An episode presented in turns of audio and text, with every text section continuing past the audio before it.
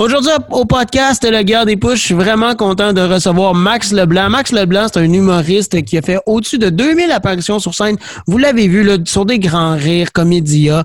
Il a même gagné des prix un prix en Belgique. Il a fait des soirées d'humour à Saint-Lazare. Ça, c'est une salle puis une soirée d'humour qui est réputée. Parce que quand t'animes là, c'est parce que c'était bon. Parce que Max Martin animait là, Phil Bond animait là, Louis-José animait là. C'est vraiment un gars, Max Leblanc, je le connais depuis longtemps et c'est une des carrières les plus rockstars que j'ai entendues toute ma vie. Honnêtement, c'était comme une des rockstars de l'humour, de l'humour underground, là, je te connais, puis moi je trouve ça. T'sais, à chaque fois que tu me racontes tes histoires, je suis comme le gars, man, c'est Vince Neil. Je porte pas aussi bien les collants que Vince Neil. Ah, non, les collants en léopard pis tout, là, t'es pas... Mais il me semble que t'avais déjà fait un personnage où t'avais des collants. Je t'ai vu à Québec, pis un personnage, là, que, il me semble que t'avais des collants pis tout. Ah, ben ça se peut, je pense que c'était le numéro, ce que je faisais une parodie de La Voix pour les gens. Exactement. Ben, ça, je cassais le numéro ce soir-là à Québec, en plus, là. C'était pour moi Mais premièrement, merci de me recevoir, mon chum. Ça fait plaisir, Max. Je suis content. Vraiment, je suis pas familier des podcasts, moi, en plus. Je suis pas toujours très à l'aise. Mais c'est drôle, pareil. Hein? On fait un métier, on est devant le monde, on parle. Mais quand c'est le temps d'être soi-même, il y a beaucoup de gens ont une certaine facilité. Mais moi, là, j'ai comme... En tout cas, je vais faire de mon mieux, Alex, pour... Mais c'est bien correct, mais c'est souvent vrai. Il y a souvent des personnes comme que sur scène, ils sont comme « Hey, ce gars-là, il est sociable au bout, il doit être super le fun. » Puis quand il sort, c'est comme un gars timide. Ouais. Il y en a beaucoup, tu sais. Ou très lunatique aussi, très dans ma tête, très... c'est souvent aussi le cas de beaucoup d'humoristes. On pense vraiment que... Des fois, on se fait vraiment une image de comment on peut être dans la vie quand on nous voit sur scène, mais des fois, c'est une façade, dans le fond, tu sais. C'est la timidité. Écoute, à l'époque, ce qui m'avait surpris le plus, là, à un moment donné, j'avais un numéro à faire pour c'était-tu le Comédia? Puis c'était coécrit avec Réal Béland. Fait que je m'en vais rencontrer Réal, je le connaissais pas. Puis il m'avait averti avant d'aller le voir que il regardait pas les gens dans les yeux. Parce qu'il était trop timide. Il fallait pas que je le prenne personnel. On dirait que ça m'a fait comme un peu de bien de voir que j'étais pas tout seul, tu comprends? Il y avait une espèce... En plus, j'étais très surpris, tu sais, c'est Réal Béland, tu sais. Ouais. C'est un gars qui a déjà fait des pranks, un paquet d'affaires, tu dis, il est pas gêné, mais il y avait une timidité, mon gars, là, maladive, là. Même pas capable de t'aligner dans les yeux, là, tu sais. Fait que c'est un peu le lot de beaucoup d'humoristes, ouais. C'est un peu fascinant, même. Puis Olivier Martineau, à un moment donné, il avait parlé qu'il y a beaucoup d'humoristes et qu'avant d'embarquer sur scène, j'avais entendu des histoires comme... Tu vomis, tu sais, il y en a qui sont stressés, il y en a qui prennent des pilules justement pour calmer leur anxiété avant d'embarquer sur scène, tu sais. C'est fou à quel point les gens, ils connaissent pas tant l'autre facette du métier. Tu sais, ouais. C'est pas leur faute, là. Non, puis je pense qu'il y en a qui seraient un peu déçus aussi des fois. Comme public, là, c'est bien d'être des fois un peu caché. Mais hein, il y a des gens qui prennent quelques verres de bière aussi. Il y a des gens qui fument du weed. Il y en a d'autres sans médication, comme tu dis. Tu sais, c'est propre à l'artiste aussi, hein, d'avoir une espèce de passé difficile, tu sais, d'être... c'est pas pour rien qu'on s'expose devant le monde aussi, là, à quelque part, là. C'est parce qu'il y a des fois, il y a un comble à gagner, là, tu sais. Fait que ça cache souvent des squelettes dans le placard, comme j'aime dire. Fait que vraiment, ouais, c'est vraiment un milieu... mais c'est fascinant, man. C'est fascinant. Ah ouais, c'est trippant au bout. Puis toi, t'as commencé à faire de l'humour à quel âge? Hey boy. J'ai commencé, écoute, en 97-98, je commençais déjà à faire des expériences, tu sais. Mais jamais dans un but professionnel. J'étais pas dans un but pour gagner de l'argent. J'avais pas cette ambition-là. Pour moi, c'était comme, de toute façon, impossible, tu comprends? J'étais en région, puis je commençais, c'était mes premiers balbutiements. Je voulais vraiment faire de la radio dans mes débuts. Fait que j'ai commencé en 97-98, puis après ça, j'ai eu quelques shows à Sherbrooke, puis après ça, j'ai eu la piqûre un soir que j'ai fait la première partie d'Anthony Cavana. Ouais, à Rivière-du-Loup, j'avais été appelé à la dernière minute parce que j'avais appelé un booker à tous les jours. Tu sais, j'avais fait un show ou deux à Sherbrooke, je m'avais filmé avec mes mains au bout. C'était vraiment pas bon, Alex. Vraiment pas bon. C'est ton démo. 8 blancs de mémoire, j'ai fait un montage pour enlever ça, pour être à mon meilleur. Même là, j'étais bien moyen. J'avais envoyé ma cassette à un producteur à Québec que je connaissais, puis je l'appelais tout le temps, puis il voulait rien savoir, mon gars. Il voulait rien savoir. À un moment donné, je l'ai appelé, puis ça a tombé, je suis tombé dans bonne journée, là. Il y a une annulation de première partie avec Anthony Cavana, Rivière-du-Loup qui est arrivé. Fait qu'il m'a rappelé, puis il m'a dit, écoute, c'est ta chance. Si tu veux partir après-midi, je te paye l'autobus, tu t'en vas à Rivière-du-Loup, puis tu fais la première partie d'Anthony Cavana. Mon gars, j'étais sur le cul. OK, je pensais d'absolument rien. Anthony Cavana, je l'admirais à l'époque avec son premier one-man show, tu sais. Il y avait un paquet de numéros classiques, il était très physique, très un performer, comme j'aime, là. Ouais. Fait que j'étais allé là, mon gars. Puis mon seul but n'était pas de faire rire Alex, tellement que je commençais. C'était de ne pas avoir de blanc de mémoire et de ne pas parler trop vite. Fait que j'ai fait mon spectacle, mon gars, là, puis ça a super bien été. Puis l'agent, des fois, les affaires sont bien faites. L'agent d'Anthony était là, il m'a vu. Il a parlé à Mario Grenier, à Québec, qui lui produisait anciennement le Grand Rire, qui est devenu Comédia, qui animait les lundis Juste pour rire au Dagobert. Ils ont duré 16 ans. Et puis, il m'a fait passer au lundi au Dagobert. Puis j'étais genre avec Martin Matt, qui commençait, qui sortait de l'école, qui était en headline. Puis là, c'est là que ça a commencé, mon gars. Puis là, j'ai eu la piqûre. Écoute, j'ai joué devant...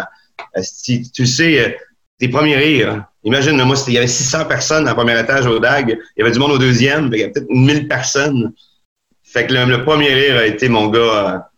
J'imagine que ça doit être comme une dose d'héroïne. Ouais. Sa première dose, tu comprends? Là? Mais tu sais ce que c'est, l'espèce de... ça t'envahit. Ça devient une drogue. Ah, une grosse drogue. Une grosse drogue. Puis c'est pas juste ça, c'est que c'est... Je me rendais compte à quel point c'était noble. Noble de... En toute humilité, là, de faire une job que tu donnes du plaisir aux gens. Tu sais, que tu fais rire, tu comprends? Il n'y a pas grand job que c'est ça, tu sais. Parce que ton but, c'est de faire rire, puis tu t'en sors de là, puis les gens disent, mon Dieu, j'ai oublié mes problèmes pendant 10 minutes, 20 minutes, une heure. Ça fait que je sais pas, j'avais l'impression de faire de quoi de bien, tu sais, aussi. Fait que ça... Ah oui, une drogue, mon gars, puis c'est parti après ça, puis... après ça, j'ai fait des shows. Mais écoute, j'ai eu de la difficulté au début parce que on voulait pas me faire jouer dans les soirées beaucoup parce qu'on me connaissait pas. Fait que je me suis produit une soirée à un bar qui s'appelle L'Intrigue à Sherbrooke. À Sherbrooke. T'es originaire de Sherbrooke?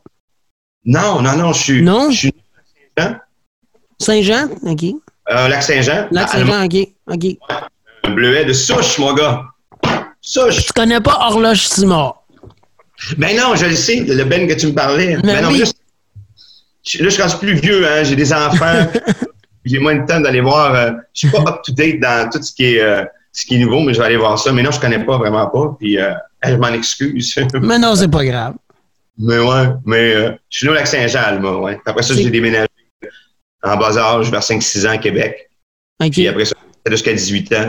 Puis après ça, je me suis envenu à Sherbrooke parce que ma blonde de l'époque déménageait pour étudier. Puis moi, ça me tentait de changer d'air. Fait que c'est ça, je l'ai suivi. Puis, je me demandais si c'était pas la radio qui t'avait emmené à Sherbrooke ou je sais pas. Même pas. J'étais juste de changement d'air. J'étais allé d'être à Québec. Je voulais vivre d'autres choses. Puis, c'est des fois pour se mettre en danger, là. Puis, c'est ça, j'ai déménagé. Puis, ça a fait que je suis devenu humoriste. Tu comprends? Parce que j'avais pas déménagé, j'aurais pas fait des rencontres à Sherbrooke qui m'ont aidé à avancer, à faire des shows, à tout ça. Fait que ça a été vraiment mes débuts. Puis, partir du Dagobert, mon gars, après ça, ça a été... j'ai signé avec un agent. Puis, 4 ans plus tard, ben j'étais pris pour faire la tournée Juste pour rire. La dernière tournée Juste pour rire produite, tu prenais 4 personnes sur audition, puis tu faisais une tournée au Québec au complet, une première médiatique à Montréal, 20 soirs au Festival Juste pour rire. On a été nominés aux Olivier, à la Disque. C'était surréaliste, Alex. C'était comme si tout se passait trop vite. Tu comprends? Je passais d'Anthony Cavana, nanana, là, à la tournée Juste pour rire. C'était fou, là, Juste pour rire. C'était une production énorme pour moi. Tu sais, je passais à un show ou deux par mois, aller en faire 70, avoir un metteur en scène, des scripteurs, des meetings de production, des techniciens sur la route, des bonnes conditions. Puis on était comme un boys band. J'étais avec Alexandre Barrette, Billy Tellier, puis Christopher Williams, 4 gars. Fait que jeune, fait que mon gars, ça a été... Le party, t'as pas idée comment... Ouais, c'est ça que j'allais dire. C'est quoi tes meilleures anecdotes de party de cette tournée-là? boy, man! Ben, il y a un soir... ben, il faut dire que Alex Barrette n'était pas de party. OK. C'était comme un petit monsieur dans un corps d'enfant, tu comprends? Là? C'est vraiment un petit monsieur, là, il était vraiment tranquille. Lui, il sortait pas beaucoup. Mais moi, Billy Tellier, puis ben, Christopher Williams était vraiment à l'époque décollé, mon gars. Même Juste pour rire m'avait demandé de le checker, tu comprends? Fait que parce qu'il était trop instable. Tu sais, quand on demande à Max Leblanc de checker un autre gars, tu sais, c'est drôle. Ben, écoute, moi, ça me flattait là, un peu quand même. Là. J'étais content que des gens qui croient encore en moi, responsable. Puis, mais non, mais je m'en suis vraiment occupé comme un petit frère, tu sais. Mais c'est ça, un soir à Rivière-du-Loup, mon gars, on finit le show. On avait fait une série. On avait fait Rimouski avant, La Pocatière. Puis... là, on arrive à Rivière-du-Loup, puis là, on dit, on sort dans une discothèque, OK? Fait que là, on fait la tournée Juste pour rire, on fait le show le soir dans la salle de spectacle. Il y avait toutes les entrevues médias avant, les gens nous ont vus. Après ça, on avait collé un shop, puis on allait veiller, après ça, dans une discothèque, je me souviens plus c'était quoi le nom. Puis on est débarqué là-bas, mon gars, on était des rock stars. Ils m'ont donné le micro, à moi, puis avec Christopher Williams. Christopher Williams était animateur de Géo longtemps. Écoute, après une demi-heure, Alex, on était rendu debout sur les caisses de son avec la crème fouettée qu'on donnait aux filles. On faisait tirer du champagne, on giclait du champagne. Billy Tellier était rendu debout qui dansait, mon gars, pratiquement en chess. Il y avait peut-être 400 personnes, mon gars. Mes amis, tout le monde sautait sur nos « hey, hey, hey, hey ». Puis c'était en fait du body surfing, mon gars. C'était n'importe quoi. N'importe quoi. Je veux dire, c'était fou raide, mon gars. C'était juste fou raide. On a veillé, on a dansé, tout le monde était après nous autres. Tu sais, c'était petit, on était à Rivière-du-Loup. Mais c'était vraiment débile. Puis ça s'est fini dans un bed and breakfast. Alex puis Billy se sont battus. Hein? Entre eux ou avec d'autres dudes? Non, se sont battus entre eux autres. Ben, il y a eu de l'alcool, se sont pognés dehors, c'était l'hiver. Je pense que Alex a genre tiré de la neige à Billy. C'était aussi con que ça. Billy a poussé Alex, est tombé dans la neige, était fâché.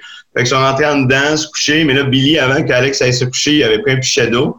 Puis il est allé arroser son lit double au complet avec un pichet, hein. Fait que là, Alex, quand il s'est couché là-dedans, il a bien réalisé qu'il était tout tremble. Fait qu'il est sorti de là en tabarnak, mon gars. Il était là. Billy s'est mis à le slugger dans sa chambre. Christopher Williams criait. Moi, man, j'étais à moitié chaud. Pas... Écoute, c'était dans un bed and breakfast. Il y a du monde. Fait que là, il y avait la madame puis le petit monsieur qui se sont levés en panique la nuit. Mais mon Dieu, qu'est-ce qui se passe? Alex qui criait « Billy, va te péter la gueule, tabarnak! » J'étais sûr qu'Alex allait saigner du nez. Je l'avais jamais vu de même, mon gars. « T'as arrosé mon lit, calice! » Puis bang! Tu sais, Billy Tellier, tu ne frappes pas. C'est comme si tu frappais ton... de 6 ans. Fait que ça avait viré en bagarre, mon gars, là, dans un bed and breakfast. Il s'excusait aux gens de la voyons, on dit bed and breakfast, la production de Juste pour rire était en tabarouette après nous autres. Mais ça avait vraiment viré. On avait vraiment eu du fun, par exemple. Avant, j'ai trouvé ça drôle, moi, la bagarre. Ah oui. C'était des garçons. Mais tu sais, c'était intense, là. Entre ces deux-là, là, il y a comme deux petits frères, comme... Fait que c'était vraiment... Mais j'ai vraiment eu du fun. On a beaucoup dansé, on a eu beaucoup de fun. On a fait vraiment le party. Puis, mais tu sais, c'était les belles années, là, vraiment. Là. Tu sais, où est-ce que tu sortais une bouteille de champagne, puis les gens venaient fous avec du champagne cheap en plus. Là. Fait qu'on a profité, on avait fait vraiment... On aimait beaucoup ça. Ouais, on se pensait comme des Backstreet Boys des pauvres, tu comprends? C'était vraiment ça, jeune et fou dans une production. Hey, on avait des stylistes, mon gars, on avait du linge. C'était le fun. On en a profité, puis ça restera toujours pour moi les meilleurs souvenirs à vie. C'est vraiment là. Après la tournée Juste pour rire, ça l'a débloqué quoi? Ça a sûrement été un hit, vous avez été nominé. Et après ça, c'est devenu quoi pour toi, Max? Ben, là, c'est parti. Là, écoute, je faisais des auditions pour le Grand Rire. J'ai fait mes premiers galas, 2003, 2004, 2005. Écoute, j'ai vécu des standings. Les premières fois, je capotais en show télé, tu sais. Fait que, après ça, j'ai fait un un soir à Juste pour rire. Puis après ça, ben là, on m'a offert, à l'époque, on voulait tous animer à certains endroits qui étaient réputés. Quand t'animais là, c'est parce que c'était débile dans ton CV. Il y avait Chez Maurice à Saint-Lazare. Les soirées qui ont duré quoi? 20 ans à peu près? Je sais pas si ça existe encore, là, mais 20 ans. Puis écoute, on m'avait appelé pour remplacer Dominique Paquette parce qu'il s'avait fait foutre dehors après une session. Comment ça? Il l'aimait pas comme animateur. Ah. Tu sais, Alex, il y a vraiment une différence entre animer puis faire de l'humour. Ouais. Vraiment, là, tu sais. Fait que, y en a qui sont excellents humoristes, mais animateurs bien moyens. Ouais. Non, c'est ça. Fait que, je me rappelle, Richard, le propriétaire, m'avait dit, bon, ben là, t'as une audition, tu viens de voir dans le bureau. Puis il m'avait dit, je te donne 3 soirs, 3 jeudis. Tu remplaces Dominique Paquette. On l'a mis dehors parce qu'il est pas bon. Si t'es pas bon, après 3 soirées, on te fout dehors. C'était Saint-Lazare. Louis-José avait animé là. C'était, man, il rentrait 400-500 personnes. Je sais pas si t'es déjà allé au Chez Maurice, là. Non, jamais. C'est plus imposant. C'est genre 4 mètres dans les airs. Les gens te regardent comme ça. 2 écrans géants, balcon. Il y avait toute l'espèce de... aussi de... Parce que c'est un endroit mythique. Fait que ça rendait ça encore plus impressionnant, plus stressant. Puis j'ai fait 3 ans en fin de compte, donc je suis rentré là. J'étais content parce que Louis-José animait là, tu comprends? Mais fait oui. Que, tout bien hot, tu sais, encore hot, là, mais... Fait que là, on m'a fait un contrat là, puis après ça, on m'a fait un contrat à Drummondville. Il y avait des soirées, les drôles de mardi à Drummondville. J'ai fait ça pendant 2 ans de temps, une belle salle de spectacle de 400 personnes. Man, c'était extraordinaire, man. J'avais du budget, mon gars. Puis moi, j'aime les écrans géants, j'aime les musiciens. Fait que je pouvais rajouter des musiciens, des vidéos. Ça venait du multimédia avec de la scène. Écoute, c'était... Tu sais, des fantasmes de scène, là. Mais ouais. Je pouvais vraiment les réaliser, là. Tu sais, là, j'ai même mis à un moment donné une pastille en plein milieu de la scène, de la salle pour faire un autre stage. Puis j'allais jouer de la guitare pendant mon intro, dans le plein milieu de la salle, sur mon podium éclairé à travers le monde. Tu sais, je la vivais rockstar, là, tu sais, vraiment. Mais pas rockstar, je me pense bon. C'est juste que je voulais donner aux gens une expérience différente, quelque chose qui rentre dans le dash, puis de jouer avec les perspectives, parce qu'on est tout le temps avec un micro, tu sais. Stand-up, c'est tout le temps un micro comme ça. Ouais. J'aimais ça, les perspectives d'être plus proche du monde, de les surprendre, des fois d'apparaître dans l'arrière, tu comprends, de jouer avec ça un peu, là, de pas toujours faire du stand-up debout traditionnel, de jouer avec les positions, de les surprendre, d'être couché sur la scène, d'amener ça complètement ailleurs, justement parce que j'animais, puis je voulais casser le rythme d'une soirée, fait que c'est ça, j'avais vraiment les moyens de mes ambitions à cette époque-là, vraiment, avec ces soirées-là. J'ai fait hall, drama. Écoute, à un moment donné, j'animais 4 soirées par semaine pendant 2 ans. Fait que, c'est de la job, là? Ah, c'est fou, mon gars. Puis sais-tu quoi? À un moment donné, j'étais blasé. Puis c'est ça qui est terrible. Écoute, je faisais 2000$ par semaine. Là. Je faisais des blagues. C'était fou raide, là. Puis à un moment donné, je me suis comme blasé. J'animais trop, mon gars. C'était rendu... T'as fait un burn-out d'humour. Ouais. Puis la pression de tout le temps être... Tu sais, on dira ce qu'on voudra, tu sais, je veux pas me plaindre, mais il n'y a pas grand... Tu sais, les jobs où tu performes dans la vie, tu sais, ouais, c'est un grand job que tu performes devant plein de monde qui te voit tout le temps et qui te scrute. Fait que c'est une job où t'es obligé tout le temps d'être à ton meilleur, tu sais. Sinon, crime, ça te coûte cher. Un mauvais show, là, c'est pas... ça peut te suivre longtemps, fait que c'était... Ouais, il y avait une espèce de pression, plus la route aussi, que des fois on calcule pas, mais ça rentre dans le stress. À un moment donné, j'ai fait une espèce de burn-out, tu sais. Mais sauf que, maudit que j'en ai profité, Alex. Maudit que j'ai eu du fun. Puis, j'ai rencontré tellement de monde intéressant, mon gars. Ben oui, t'avais... Ben, tu sais, la façon que t'animais, puis tu voulais t'en venir là, parce que moi, la première fois que je t'ai rencontré, c'est parce que j'ai fait ta soirée à Sherbrooke, les lundis du délire. Puis, tu sais, c'est là qu'on s'est rencontrés, puis, tu sais, à Sherbrooke, t'étais pas mal la seule soirée d'humour. Tu sais, au début, tu je sais pas, peut-être que j'ai mal compris, mais j'ai l'impression qu'à Sherbrooke, avant, tu t'as dit, Sherbrooke, ça m'a permis de lancer ma carrière un peu, puis tout, puis que j'ai fait des rencontres là-bas, mais on dirait que maintenant, à Sherbrooke, dans le milieu de l'humour, il y avait toi, il y avait tes soirées, mais à part ça, il n'y avait pas grand-chose. Non, ben il y a eu des soirées, à un moment donné, en même temps, au Bac-et-Bière. Ouais. notre super ami que je salue, Julien Lacroix, qui animait, ouais. Fait que, Julien Lacroix, John à Sherbrooke. Ouais, au Boc-et-Bière. Parce que tu sais, j'ai fait quoi? J'ai produit 10 ans de temps les lundis du délire quand même.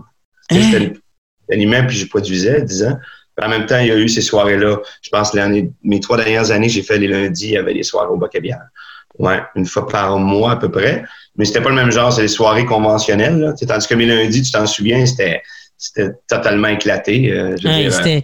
T'as invité un gars de 14 ans, c'était dans un bar, ça commence à être éclaté. Puis moi, c'était ça l'intéressante, tu t'en souviens, hein? On était vraiment... la scène était vraiment cool, elle était par palier, musiciens, fait qu'écoute, juste un walk-in avec des musiciens. Ah! Si tu peux se taper toujours ça, ça donne une espèce de boost à l'humoriste, tu comprends? Il rentre plus en walk-in, plus en yeah! Tu sais, puis je demandais à l'époque aux humoristes, en plus, de choisir des tunes qu'ils aimaient, puis s'ils voulaient les chanter, avec la band de le faire. Fait qu'il y en a plein qui ont fait ça aussi. Fait que je voulais permettre aussi aux humoristes de vivre de quoi de différent dans mes soirées, tu sais. Mais je pense qu'on a toujours eu une passion mutuelle, moi, plutôt pour la musique, tu sais, parce que, tu sais, moi, je l'ai dit hier dans mon podcast avec, je vais le répéter, avec Thomas Levac. Il dit, moi, il y aurait des raisons pourquoi j'ai arrêté un peu d'en faire. C'est qu'à un moment donné, la musique a pris le dessus sur l'humour. Puis à la fin, j'étais plus excité de choisir mon walk-in que de raconter des jokes. Tu sais, j'étais genre, alright, à soir, je rentre sur du Maiden. Fuck yes! Tu sais, j'étais comme... J'étais vraiment plus passionné de musique, puis c'était le fun, l'ambiance avec les musiciens, je vais m'en rappeler tout le temps. Une des premières soirées qu'on avait faites ensemble, j'étais rentré sur Trooper, justement. Les musiciens, ils jouaient, puis... Tu sais, c'était le fun, ton ambiance, puis je vais toujours me rappeler la première fois que je suis rentré au lundi. Tu sais, c'est ça, j'ai genre 15 ans, 14 ans, la fois de même. Première affaire que je vois, c'est une poupée gonflable sur le stage, puis j'étais comme « Alright, à soir, ça va être le fun ». Alright, à soir, ça va être la première. C'est ça. Une relation sexuelle avec... Ouais. Mais j'ai toujours... Honnêtement, tu sais, j'ai fait l'humour un peu, mais pas tant d'un bord, mais tes soirées, c'est les soirées que j'ai préféré faire. Je trouvais que la foule était différente, l'énergie, la musique, le band. C'était pas comme juste un animateur maison qui disait... Puis en plus, comme animateur, que je le disais, t'es écœurant, là, tu crains que la foule, puis je pense qu'à Sherbrooke, t'as un nom. Tu sais, tes soirées d'humour étaient vraiment connues à Sherbrooke. Fait que le monde qui venait, c'était des fans de Max Leblanc, puis là, tout est crinqué, puis là, il était crinqué pour tes invités, puis ça a été la meilleure soirée d'humour que j'ai fait. Ah, c'est gentil, vraiment gentil. Puis tu vois, je me suis arrangé, j'avais animé à plusieurs places avant, puis tu sais, j'avais pas les budgets pour avoir des musiciens, puis tout ça. Fait que quand j'ai pu produire ma propre soirée, j'ai vraiment été... J'étais allé all-in avec mes idées, là, vraiment, là, pour vraiment essayer de combler tous mes fantasmes de scène. Puis avoir des musiciens, ça en faisait partie. Avoir des amis aussi, là. Parce que, tu sais, on est toujours seul sur scène aussi, là, à un moment donné.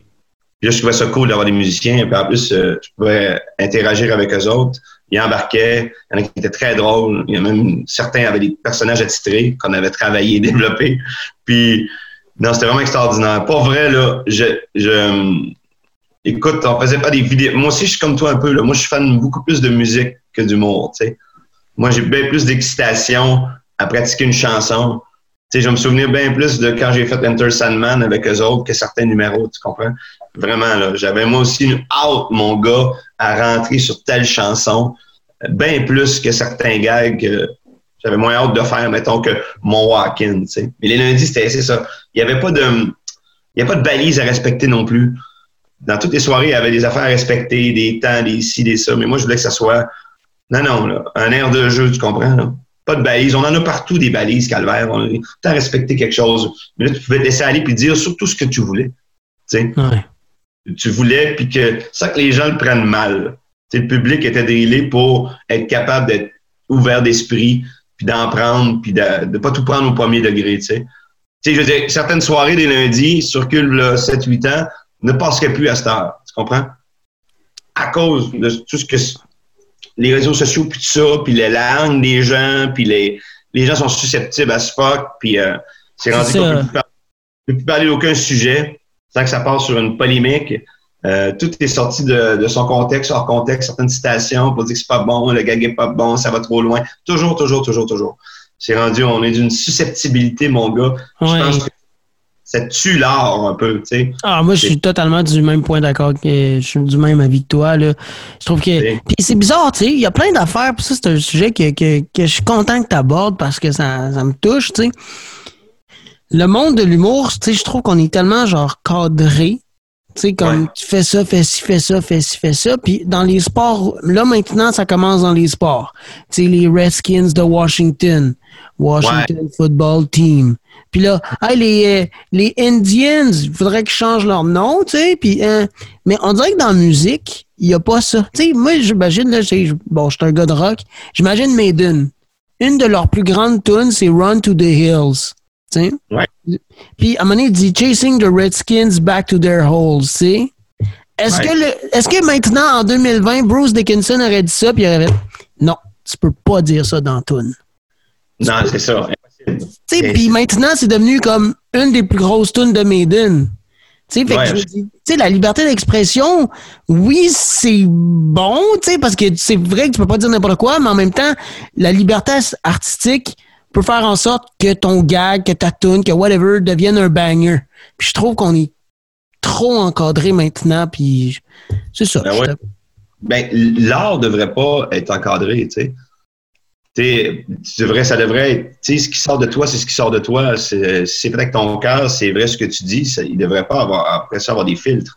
Oui, je comprends que certaines affaires se disent pas, par exemple. Mais il reste que généralement, une chanson, on ne dira jamais à un chanteur, ben là, apprends ta chanson, là, ou si tu veux chanter à soir, il faut que tu enlèves tout le premier couplet. Parce qu'on l'aime pas, puis ça marche pas, là.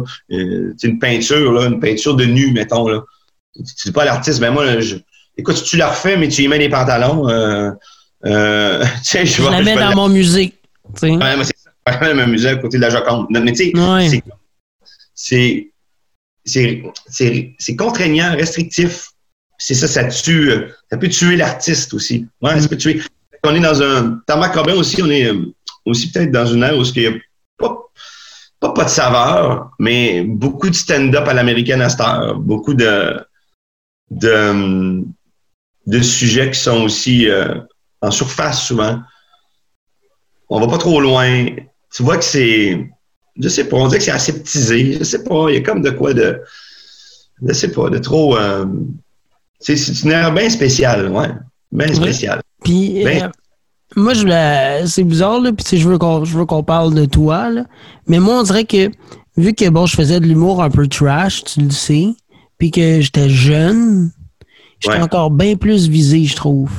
Par mes proches, par du monde dans ma famille, par du monde qui me disait « D'où t'as 15 ans, puis tu parles de doigter une fille, là. » Tu sais? Mais en même temps, j'étais comme « Ben oui, tu sais, je sais, tu sais. » Je pense que je l'ai... Ça, c'est une des raisons pourquoi j'ai décroché.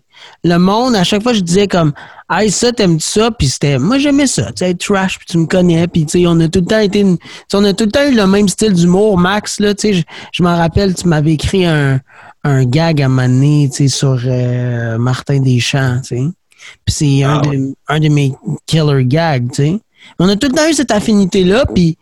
Mais on dirait que vu que j'étais jeune, le monde, il était comme « Hi, Christy », tu sais. Il y en avait qui trouvaient ça drôle, mais il y en avait qui me jugeaient par mon âge. Ah oui, totalement. Ah, c'est sûr, totalement. Tu peux... Puis on peut juger aussi par le look aussi de ses bains, là, aussi, là. C'est fou, là. Ben plus, à la place de laisser juste aller. On va trop loin dans l'analyse de tout ça, tu sais. À la place juste de prendre ce que tu dis... de le prendre comme une forme d'art, puis que tu l'acceptes pas. Après ça, les gens vont trop loin, là, tu sais. Ils vont aller te voir, puis tu peux pas faire ci, tu peux pas faire ça, ça marche pas, c'est quoi ça? C'est comme si tu dis que pas un artiste quoi faire, quoi dire. C'est ce que j'ai envie de faire, puis d'exprimer, ça s'arrête là. Lâche-moi avec mon âge, mon sexe, la couleur de ma peau, esti, puis tout le reste, là. Tu sais, à un moment donné, pour garder une certaine intégrité artistique, esti, si tu veux préserver un artiste, arrête de dire quoi faire aussi, là, tu sais. Ah, vraiment? Là, mais ça, mais tu sais, les gens se tairent. Tu sais, avec les réseaux sociaux, puis toutes les gens ont le droit de s'exprimer. Leur avis est rendu important. C'est fou, là. C'est tout le monde, même Joe Blow de tel village, peut dire son commentaire, puis il prend les proportions qu'il ne devrait pas prendre sur Internet, puis ça part en bas. C'est n'importe quoi, même. Ça enlève le goût de faire de l'humour. Est-ce que tu t'es déjà fait roast? Parce que tu as un humour un peu trash puis tout. Est-ce qu'il y a déjà une madame ou un monsieur, whatever, qui t'a roast solide ces médias sociaux? J'ai eu, je te dirais, les pires roasts, le pire roast que j'ai eu, c'est quand j'ai fait le podcast à Mike Ward. Ah ouais?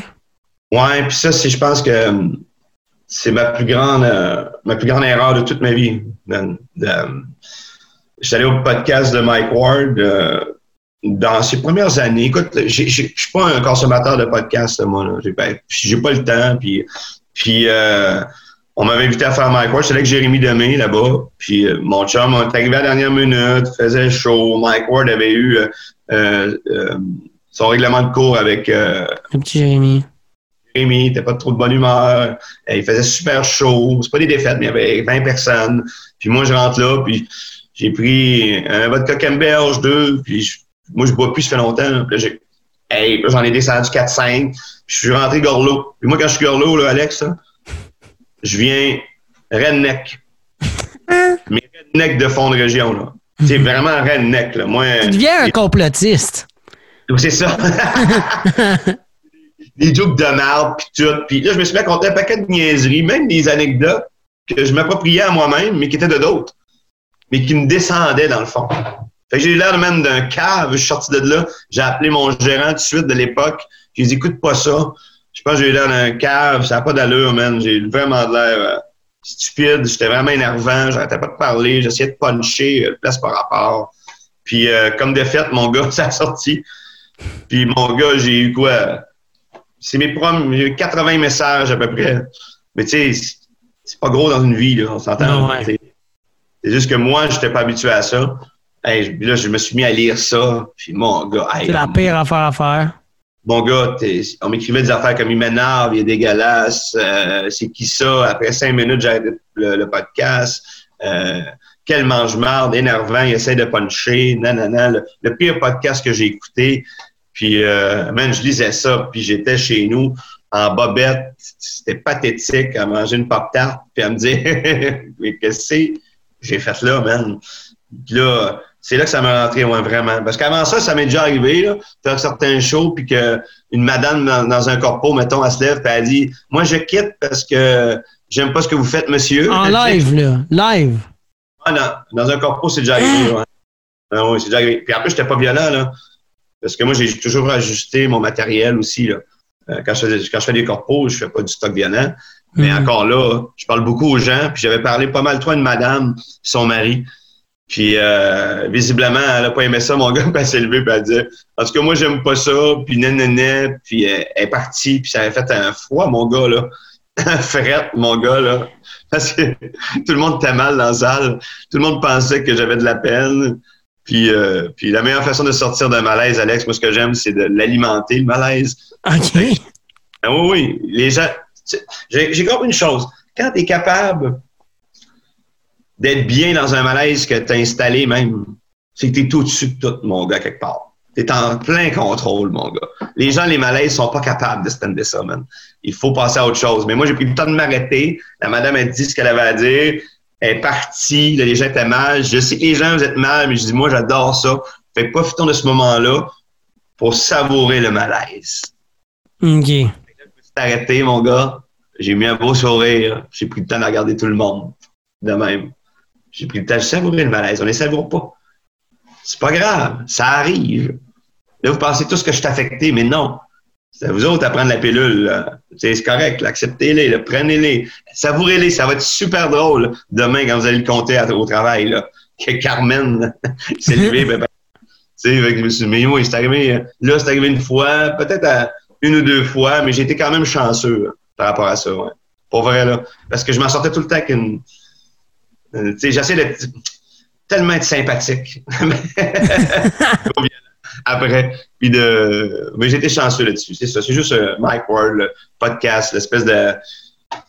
c'est ça, c'est vraiment mon ombre, si tu veux, là, qui va me suivre tout le temps. Là. C'est vraiment sur le net, puis j'ai un grand regret d'avoir fait ça. Ouais. Puis tu disais au début du podcast qu'une performance peut te suivre toute ta vie. Tu sais. Penses-tu que ce podcast-là va te suivre toute ta vie? Ah oui, bien, pour moi, il va me suivre, ça c'est sûr. Déjà, j'y pense même tout le temps. Ben, tout le temps, c'est pas vrai, mais même que je fais de quoi, comme avec toi, le présentement, ou tout ça, je repense toujours à ça, tu sais. Mais ça va me suivre, oui, puis il y a des gens aussi, je pense que j'avais une mauvaise réputation, moi. Les gens pensaient que j'étais vraiment tout le temps sur le party et décollé. Puis ça a fait que, on dirait que ça a confirmé ça, on dirait. Mm-hmm. C'est plate parce que c'était pas ça. J'étais plus comme ça. Je suis pas un gars tout le temps décollé dans la vie. Je vivrais pas de l'humour depuis 20 ans, si c'était le cas. Mais on dirait que je t'ai laissé ça. C'est comme si je t'allais creuser un peu tu sais, c'est comme si j'étais un peu... Je m'avais enterré tout seul, dans le fond. Tu sais, vraiment, là. Vraiment. Puis ça... Il y a des gens maintenant dans le milieu, parce que beaucoup d'humoristes écoutent ça. Ben, écoute, il y a des humoristes qui me croisaient après, puis ils avaient la misère à me parler, man. Ah, ouais? Parce qu'ils me trouvaient cave, là. Puis ça fait chier, man. Mais tu peux rien dire. Je peux rien dire parce qu'ils ont raison. Tu sais, ils ont raison. Moi, avoir écouté ça, j'aurais fait, mon Dieu, c'est qui cette cave-là, sacrément? C'est pas... Penses-tu que j'allais le voir sur une scène? Puis moi, je mesurais mal l'impact d'un podcast, surtout de Mike. Je pensais pas que c'était si écouté à l'époque. Je pensais pas que ça avait autant d'incidence, puis tout ça, puis ouais, ça a vraiment fait mal, là. Mais vraiment, là. Vraiment, même. En plus, ma blonde, elle écoute beaucoup ça, tu sais, puis tout ça, puis il y a des gens qui se sont mis à aller l'écouter proche de moi, puis tu sais, après, qui me disaient, ouais, Max... Je suis allé voir ton podcast avec Mike. Tu sais, après ça, quelqu'un silence. Et tu sens qu'ils ne savent pas quoi dire, à part qu'ils sont extrêmement déçus. Tu sais. On va en mettre un extrait. Alors, non. Ah, man, je suis pas bon. Je suis pas bon, je te le dis. En moi-même, là, moi, je suis pas bon. C'est une difficulté à être à l'aise en moi-même. Là. C'est... Totalement, là. Tu sais, je parle avec une caméra, là. Ben oui, ben c'est sûr que si tu n'écoutes pas ça, tu suis pas ça, tu sais pas trop, puis là, que t'arrives, là, c'est normal. Mais, tu sais, moi, il y a aussi l'affaire que tu m'avais racontée de Juste pour rire, là, que t'as dit, ça, je m'en veux toute ma vie, là. T'avais pas fait une affaire comme que t'es arrivé, puis là, qu'il fallait pas que tu fasses du matériel trash, puis t'es arrivé, puis genre, boum! Ouais, j'ai fait vraiment... j'ai eu des belles chances dans ma vie, tu sais. Puis, je voulais absolument sauver mon... Ben, pas sauver, mais être intègre jusqu'au bout. Tu sais, à une époque, c'était vraiment... Hey, je faisais la tournée Juste pour rire, tout ça, je voulais être intègre avec mon matériel. Fait que même si on me disait, avant une audition, de changer de quelques affaires, je le faisais pas vraiment. Tu sais, je pensais vraiment... J'étais vraiment naïf, là. Mais c'est ça, Juste pour rire, j'arrive, puis je fais... J'étais invité pour être sur le gala de Guy Nantel. Okay. À l'époque, Juste pour rire. Quand tu étais invité à aller jouer, c'était à Laval, ça s'appelle Laval Quéry, c'est le dernier step avant le gala. D'habitude, tu passes là, les metteurs en scène te regardent puis t'es pris, là, tu sais. Puis moi, je suis arrivé là-bas, puis j'allais faire le gala de Guy Nantel, puis je suis arrivé, j'ai changé mon matériel, puis j'ai fait du matériel, du trash. Ouais. Puis ça a été... Mon gars, Ça a marché dans la salle, tu comprends? Okay. Mais ça a été hors le gala, tu sais. Tout le monde était très déçu. J'avais gâché ça, mon gars, totalement. J'étais... Ouais, souvent, les gars-là, ils ont un thème, tu sais. Ouais, à l'époque, c'était un thème. Mais là, c'était comme un peu... c'était un thème... mais c'était avant les thèmes, là. Puis c'était comme... non, je pense que j'avais carte blanche par rapport au thème. Il fallait juste être clean. Puis, de toute façon, on m'avait dirigé, on m'avait demandé de faire tel matériel, si possible. Puis moi, en tête de cochon. Écoute, j'avais fait la tournée Juste pour rire. J'animais dans les comédie clubs. Je faisais de l'argent. J'avais un contrat de prod. J'avais de l'ego, mettons, tu sais. J'avais de l'ego. Puis c'est ça qui m'a tué, dans le fond. J'arrivais là, à la tête haute, mon gars, comme un coq, en pensant tout comprendre, tout savoir. Puis j'allais avoir le gala. C'était fait. Puis j'ai gardé cette espèce d'intégrité, mais qui me nuit. C'est pas de l'intégrité, c'est plus... je pense que j'avais peur, peut-être, aussi. J'étais me caché en arrière d'un numéro plus... tu sais, que j'aimais plus. Puis, mais maudit qu'après ça, Guy Nantel était déçu, mon gars. Backstage. Okay. Ah, ben oui, tu sais. Dis, Max, je t'invite. C'est mon gars-là, je te trouve bon. T'allais le faire. Puis là, tu m'en viens faire ça. Avec la déception, mon gars. T'as repars dans ton char, puis tu fais, mon Dieu. Ah, man, Jean-François Mercier m'invite sur son gala. Il animait ça avec Louis Morissette. Je m'en vais faire les auditions. Je me suis planté, mon gars. Je me suis planté parce que j'ai écrit un numéro à la dernière minute. Ça, c'est une autre affaire, là. J'ai écrit un numéro à la dernière minute parce je me suis fait inviter à la dernière minute. Il y avait une thématique. Je l'écris vite. Mais là, parce que je ne voulais pas perdre ma chance, je suis allé pareil. Il aurait peut-être fallu que j'y aille pas pantoute, tu comprends? Mm. Mais j'étais allé pareil. Puis je me suis planté là, devant François Havard, devant tout le monde. J'allais dans la cave, mon gars. Après ça, Jeff était « Moi, tabarnak, Max, je suis déçu. » Puis ça fait chier quand un gars met son nom en gale. Tu sais, pour toi, puis je t'invite. Rachid m'a invité. Ah. Un gars-là, je suis gâché. Mike Ward m'a invité. Sur son gars-là qui c'était sur les Anglais, je pense. Ouais. J'étais encore là, invité sur le gars-là, dernières auditions, j'allais être pris. Je me suis planté, man. Puis qu'est-ce que tu retires de toutes ces expériences-là? Ah, que...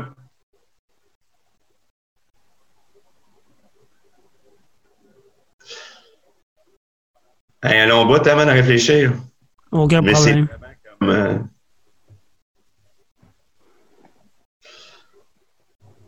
C'est très difficile à répondre, hein, Alex. C'est comme le seul... J'en retire que j'étais trop jeune, que j'étais trop malade, psychologiquement aussi. OK. Que j'étais pas prêt. Que je manquais d'humilité. Puis que je pense que mon ego me tuait. Je pense que c'est l'ego qui tue pas mal de relations dans la vie. Bien de choses dans la vie. Ouais, mais l'ego, hein. C'est ça que j'en retire. Que si j'avais été plus à l'écoute, si j'avais aussi confiance en moi aussi à cette époque-là. Malgré tout ce qui m'arrivait, j'avais aucune confiance, tu sais. Aucune confiance.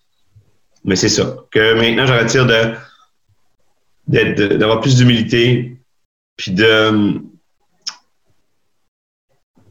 digne des chances qu'on me donne, tu sais. Ouais. Aussi pour sortir de là fier, puis c'est ça, d'arrêter d'auto-saboter parce que, intrinsèquement parlant, dans mon passé, à quelque part dans ma tête, sûrement qu'il y a une voix qui me disait que je ne méritais pas d'avoir ça, fait que j'auto-sabotais, tu comprends?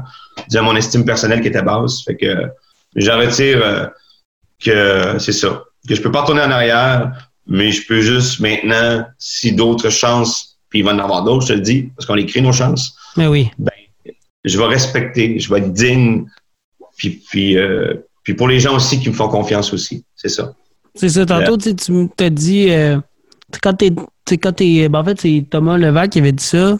Il dit, tu sais, quand une fois que t'es rentré dans le milieu de la business, de l'humour, dans le milieu des artistes, whatever, que même si t'en ressors, tu peux toujours entrer encore. T'sais. Ouais.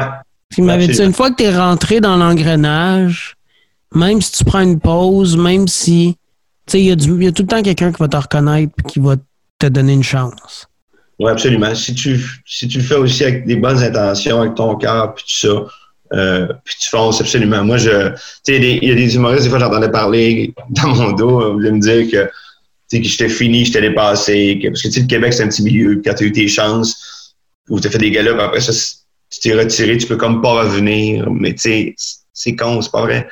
C'est pas vrai, ça. T'sais, la vie, c'est pas ça, là. Tu crées tes propres chances, tu sais. Tu peux toujours en revenir. Si tu fais bien les choses, tu travailles bien, puis tu le fais pour les bonnes raisons, avec ton cœur, tu peux toujours revenir. T'sais, mais moi, je suis pas... J'ai été dans le milieu, mais là, je le suis plus, là. Si tu demandais à du monde de Montréal, il y a du monde qui va penser que je suis mort, là, tu comprends, là? Que je suis mort, puis que je vais faire le party, j'imagine, encore, puis que... T'sais, mais je travaille encore, je fais beaucoup de choses, j'ai des projets, ça garde en vie les projets, c'est juste ça dans le fond, là. Puis je fais des projets, puis je pense, mais c'est ça, tu peux toujours revenir, puis c'est ça. Puis, de toute façon, ceux qui sont pas contents, qui mangeront de la merde, rendu là, tu sais, je veux dire. Ouais. Mais moi, justement, en parlant de revenir, moi, la dernière fois que je t'ai vu, c'était à Québec, puis je t'avais... Ouais. Je t'avais fait une petite surprise, je sais pas si tu t'en rappelles. Ça, c'était drôle en crise. Parce que, pour mettre en contexte, ben, le monde, ils savent que je suis allé étudier pour devenir amateur de radio à Québec. Puis là, mon directeur d'école, il nous appelle, puis fait « Hey, les boys, puis les filles, si vous voulez, il y a un show d'humour à soir à Québec, puis vous pouvez y aller gratuit. J'ai dit que les étudiants vont passer. » Fait que là, on se ramasse une gang, puis là, il y a toi, puis il y a Faf, puis il y a plein d'autres humoristes. Puis là, à un moment donné, tout est comme « J'ai besoin d'un cobaye, tu sais. J'ai besoin d'un cobaye monter sur le stage, lire des textes. Rien de gênant, puis tout. » Puis moi, je dis « Si je le connais, fait que je vais dire comme moi, mais vraiment trop intense pour qu'il me remarque, puis qu'il ait pas le choix de me prendre. » Fait que là, moi, je fais « Puis là, toi, tu dis « Ok, viens-t'en, tu te tournes de bord. » Je monte sur le stage, tu te retournes. T'as eu une estie de 2 minutes, là. Je m'en rappelle du moment où tu t'es retourné, t'as dit « Bon, voilà le texte », tu m'as regardé, t'as fait genre « Ah, si ». Là, t'es parti à rire, puis là, genre « Salut ». Puis là, c'était drôle, ce moment-là. Toi, comment tu l'avais vécu? Ben, quand je t'ai vu, là, j'ai vraiment fait « Ben, tu sais, c'est à Le Bourgneuf à Québec, tu sais. Ouais. » Puis je pensais pas te voir là-bas, tu sais, du tout, là. Tu sais, c'était des têtes inconnues. Puis, tu sais, je cassais 2 numéros en plus, là. Fait que j'avais la tête vraiment dans le cul. Fait que, mais quand j'ai vu, j'avais hey, Caroline, mon gars! C'est comme, j'avais eu comme la même réaction que si tu fais l'amour, puis ta femme veut te rentrer dans le péteux, puis elle t'avertit pas, là. Ok, ouais. Hey, hey! J'ai comme fait, crème, viens là! Puis, tu sais, je vais vraiment être honnête aussi. Quand t'es monté sur scène, tu sais, ta main, là. Ouais. Mais je pensais que... Parce que moi, je me suis mis à rire sur scène, tu sais. Oui. Je suis content de te voir. J'avais peur que les gens... Ah, si. ...pensent que je ris de ça. Ah, si, je l'ai jamais vu de même. Tu comprends, là? Parce que moi, je suis comme fantasme un peu, tu sais. Je suis un peu baveux. Si mon pas facilité, je dis un peu ce que je veux. Fait que ça m'avait traversé l'esprit pendant quelques secondes, là. Tu sais, vraiment, juste quelques secondes. Je voulais pas. Mais j'étais extrêmement heureux. Ça m'avait même... sécurisé, mon gars. Ah ouais? Ouais, parce que le fait de te connaître, le fait que je sais que t'as déjà fait de l'humour puis tout ça, ben, tu sais, je donnais des lignes à quelqu'un pour m'aider. C'était comme une lettre d'amour, un peu érotique. Ricardo pour ma mère. Fait que ça me prenait une autre personne pour faire des lignes. Fait que, tu sais, j'aurais pu pogner une madame qui est pas bonne, tu sais, tu comprends? Puis qui sabote tout. Mais le fait que ça soit toi, il y a même des gens qui m'ont dit backstage après, c'était-tu stagé, tu sais? Pas vrai? Ouais, est-ce que tu savais qu'il était dans la salle? Je fais, ben non, c'est ça qui est beau. Fait que, non, j'avais trouvé ça même. J'étais reparti en char, puis ça m'avait permis de plus profiter de ce numéro-là, peut-être, ouais. Parce que je cassais le numéro, j'étais nerveux. Fait que, ça m'a permis aussi de m'amuser un peu. Non, ça m'a fait vraiment du bien. J'étais vraiment content de te voir. Vraiment, j'étais comme. Puis, t'avais bien punché. Ouais, je me rappelle, le monde avait ri, tu sais, je pense que ça avait bien été, mais tu sais, j'ai aucune props, là, c'était tes gags, c'était tes lignes. Moi, je faisais juste lire les lignes, tu sais. Mais, ben oui. Mais c'était le fun. Ben oui, c'était le fun, j'étais vraiment content. Puis, tu sais, comme je te dis, je cassais des numéros, tu sais, puis tu l'as vu, j'avais un numéro technique ce soir-là, là. La voix? C'est ce que tu parles? Ouais. Ouais, tu sais... Tu sais, j'aime ça compliqué, moi, j'aime ça les défis, mais là, c'était compliqué en vierge, hein, tu sais. Ah, si, c'était hot comme numéro. Ben, c'était une première bouture, hein. Ben, j'avais jamais cassé ça, je l'avais jamais fait en intégralité. Il fallait suivre une trame au complet. Je me change de costume à chaque fois. Il y avait des vidéos qu'il fallait que je suive. Écoute, c'était pour moi d'une complexité, la mise en scène. C'était un autre niveau. Mettons que rentrer avec juste un micro, là. Hey, ça me stressait, mon gars, là, mais non, j'avais vécu de quoi d'extraordinaire avec ça. Là, moi, je sais pas comment ça avait sorti d'en avant. T'sais, je sais pas, mais non, mais je m'en rappelle que c'était drôle. T'avais plein de personnages, dans le fond, qui se présentaient aux auditions de La Voix, je pense. Puis là, sur l'écran géant, ça marquait genre « Prochain personne qui vient aux auditions, non. » Puis là, t'arrivais avec un costume, puis là, tu jouais le personnage. Puis là, il me semble qu'il y avait des buzzers, genre « ou une affaire, ça fait quand même longtemps. » Puis là, puis là, tu revenais « Ok, prochain concurrent. » Puis non, c'était drôle, tu sais. Tu sais, c'est rare le monde qui joue des personnages, je trouve, maintenant. Ah, c'est fou, là. J'en parlais avec ma blonde l'autre jour. On écoutait des vieux Juste pour rire. On écoutait aussi des vieux bye-bye. Les personnages, à cette époque-là, étaient beaucoup plus... Il y a beaucoup plus de personnages.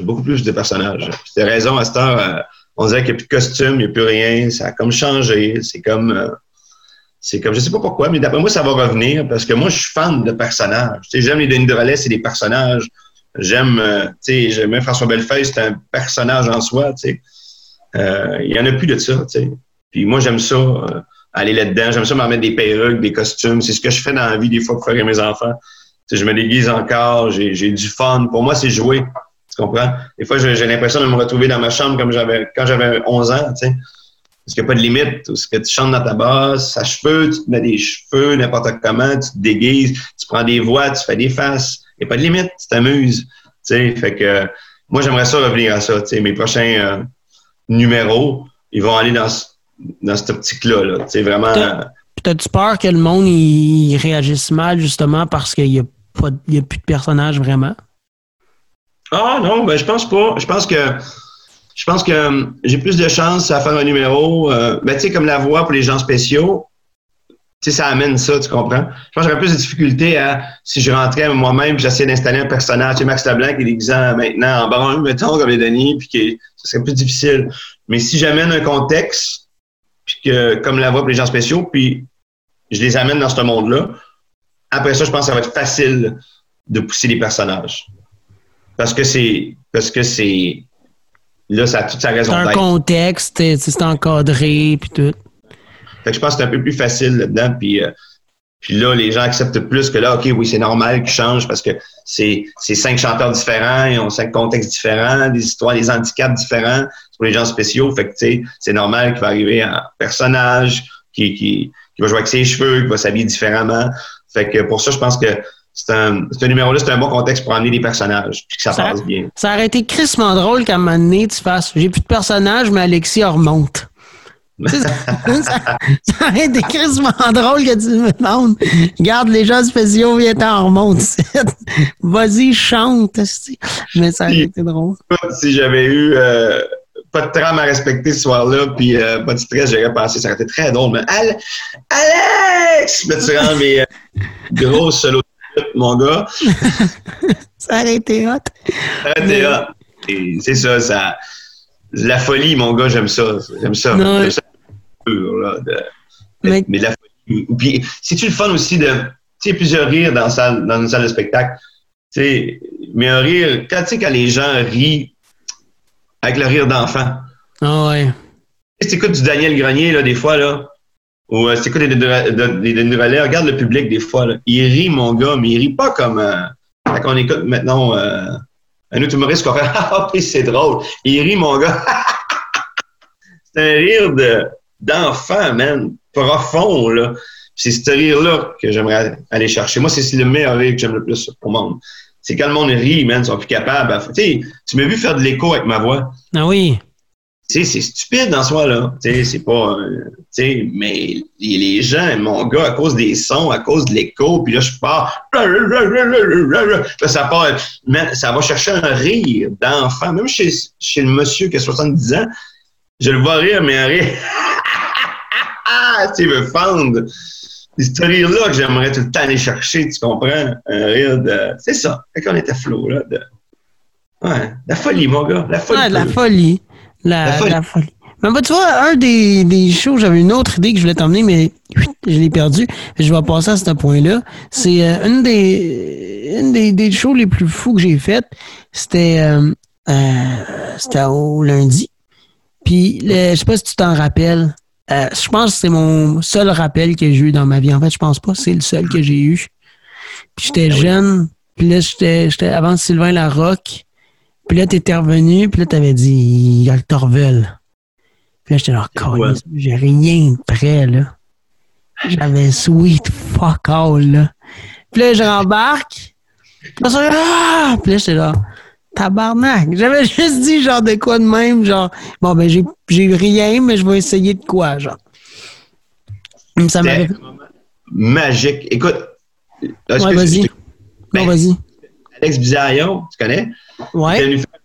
Et une première partie, à l'époque, il y a un rappel, un standing puis un rappel. Puis là, il me dit backstage, il dit « Moi, mais là, j'ai rien pour mon rappel, man. Tout mon stock, je l'ai fait, mon meilleur stock. » Mais il est allé faire un rappel, mais il n'y avait rien. Fait qu'il a conté une anecdote, mais c'est comme planté dans son rappel.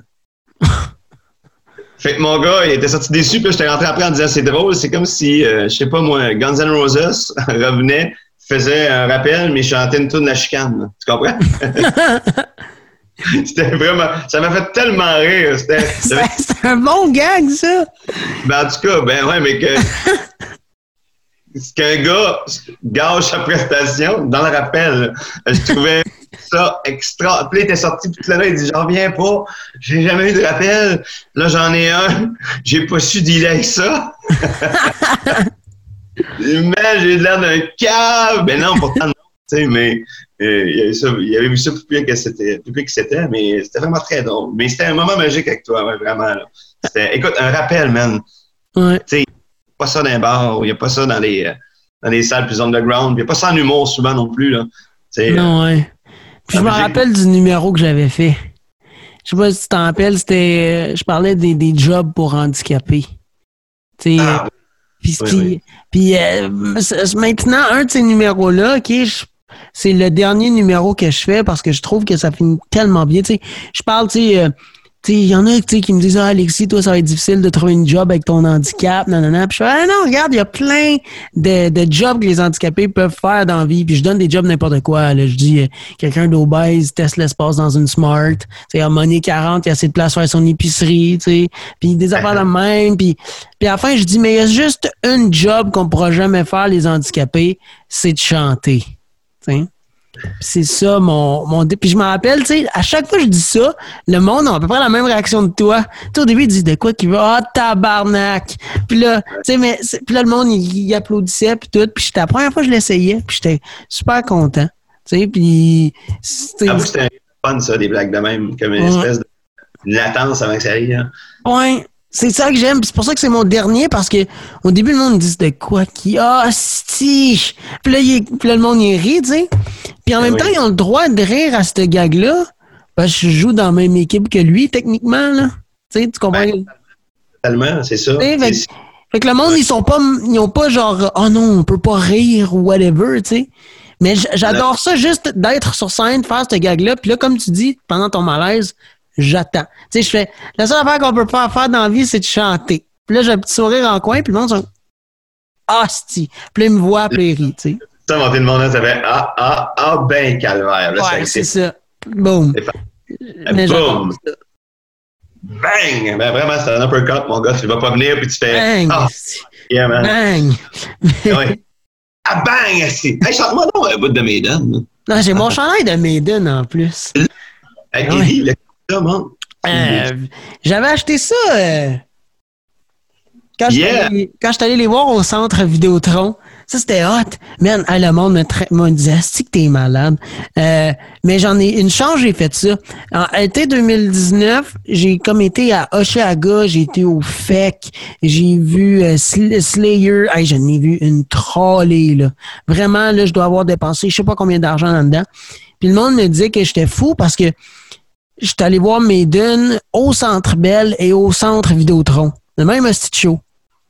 Mais j'ai fait les deux fois. Au Centre Bell, ouais. Fait que là, moi, c'est ça. Mais... Puis je l'ai acheté quand j'étais allé au Centre Vidéotron. Mais... Hey, c'est malade. Hein? Ah, si, hey, c'est malade. Maiden. Il conduisait son avion? Ben oui. C'est fou. Mais ce gars-là, là, il pilote chanteur de Maiden, il écrit des livres. Puis mon professeur de philo, OK, il m'avait dit que ce gars-là, il est diplômé pour être professeur d'une matière. Calvas. C'est un gars qui a une tête ses épaules, là. Totalement. Ah ouais, puis quel performer, mon gars. Gros, pour moi, c'est le meilleur chanteur de métal de l'histoire. Hein. Puis ta tune préférée, c'est laquelle? Si ça, c'est la pire question que tu peux demander à un metalhead, genre. À chaque fois que quelqu'un me demande c'est quoi ton groupe préféré, c'est quoi ta tune préférée, à chaque fois je suis comme oh my god, tu viens pas de me poser cette question-là. Mais non, ouais, il y en a tellement. T'sais, mettons qu'on écoutait une là, ce serait laquelle? Là? Sacrement, man. Je dirais. J'aime bien. Mettons, live Fear of the Dark. juste pour l'expérience en live, tu sais, avec la foule qui chante, tout.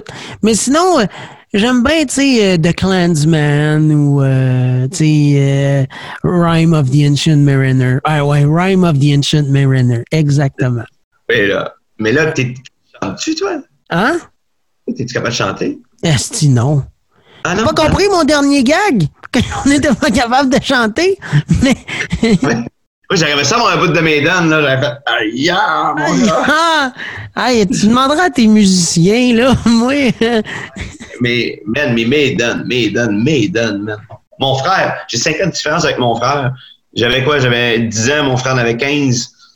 À l'époque, on est dans les années 80. Fait 80, puis mon gars, il tripait sur Maiden. Puis il m'a fait découvrir Maiden. Puis je capotais, là. Dans le temps de Power Slave, tout ça, là. Ouais. C'était les premiers bands, je pense, à avoir autant une grosse infrastructure comme ça pour le spectacle. Il y avait des décors de malades avec, tu sais, à chaque album. La mascotte.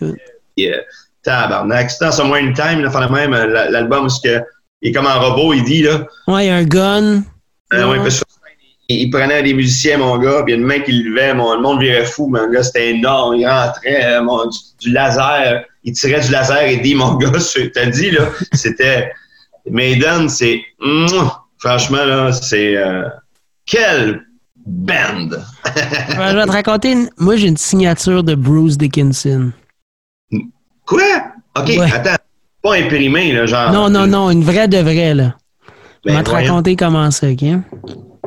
C'est un des meilleurs shows que j'ai vu. Maiden, mais c'est Bruce Dickinson avec l'Orchestre symphonique de Québec. Okay? Yeah. C'était un hommage à Deep Purple. Okay? Puis il chantait, puis il faisait Child in Time, Hush. C'était un hommage à Deep Purple. T'sais? Puis c'était ma fête. Puis ça, c'est une des... Tu sais, il y a bien des points négatifs à être magané, mais il y en a quand même des points positifs.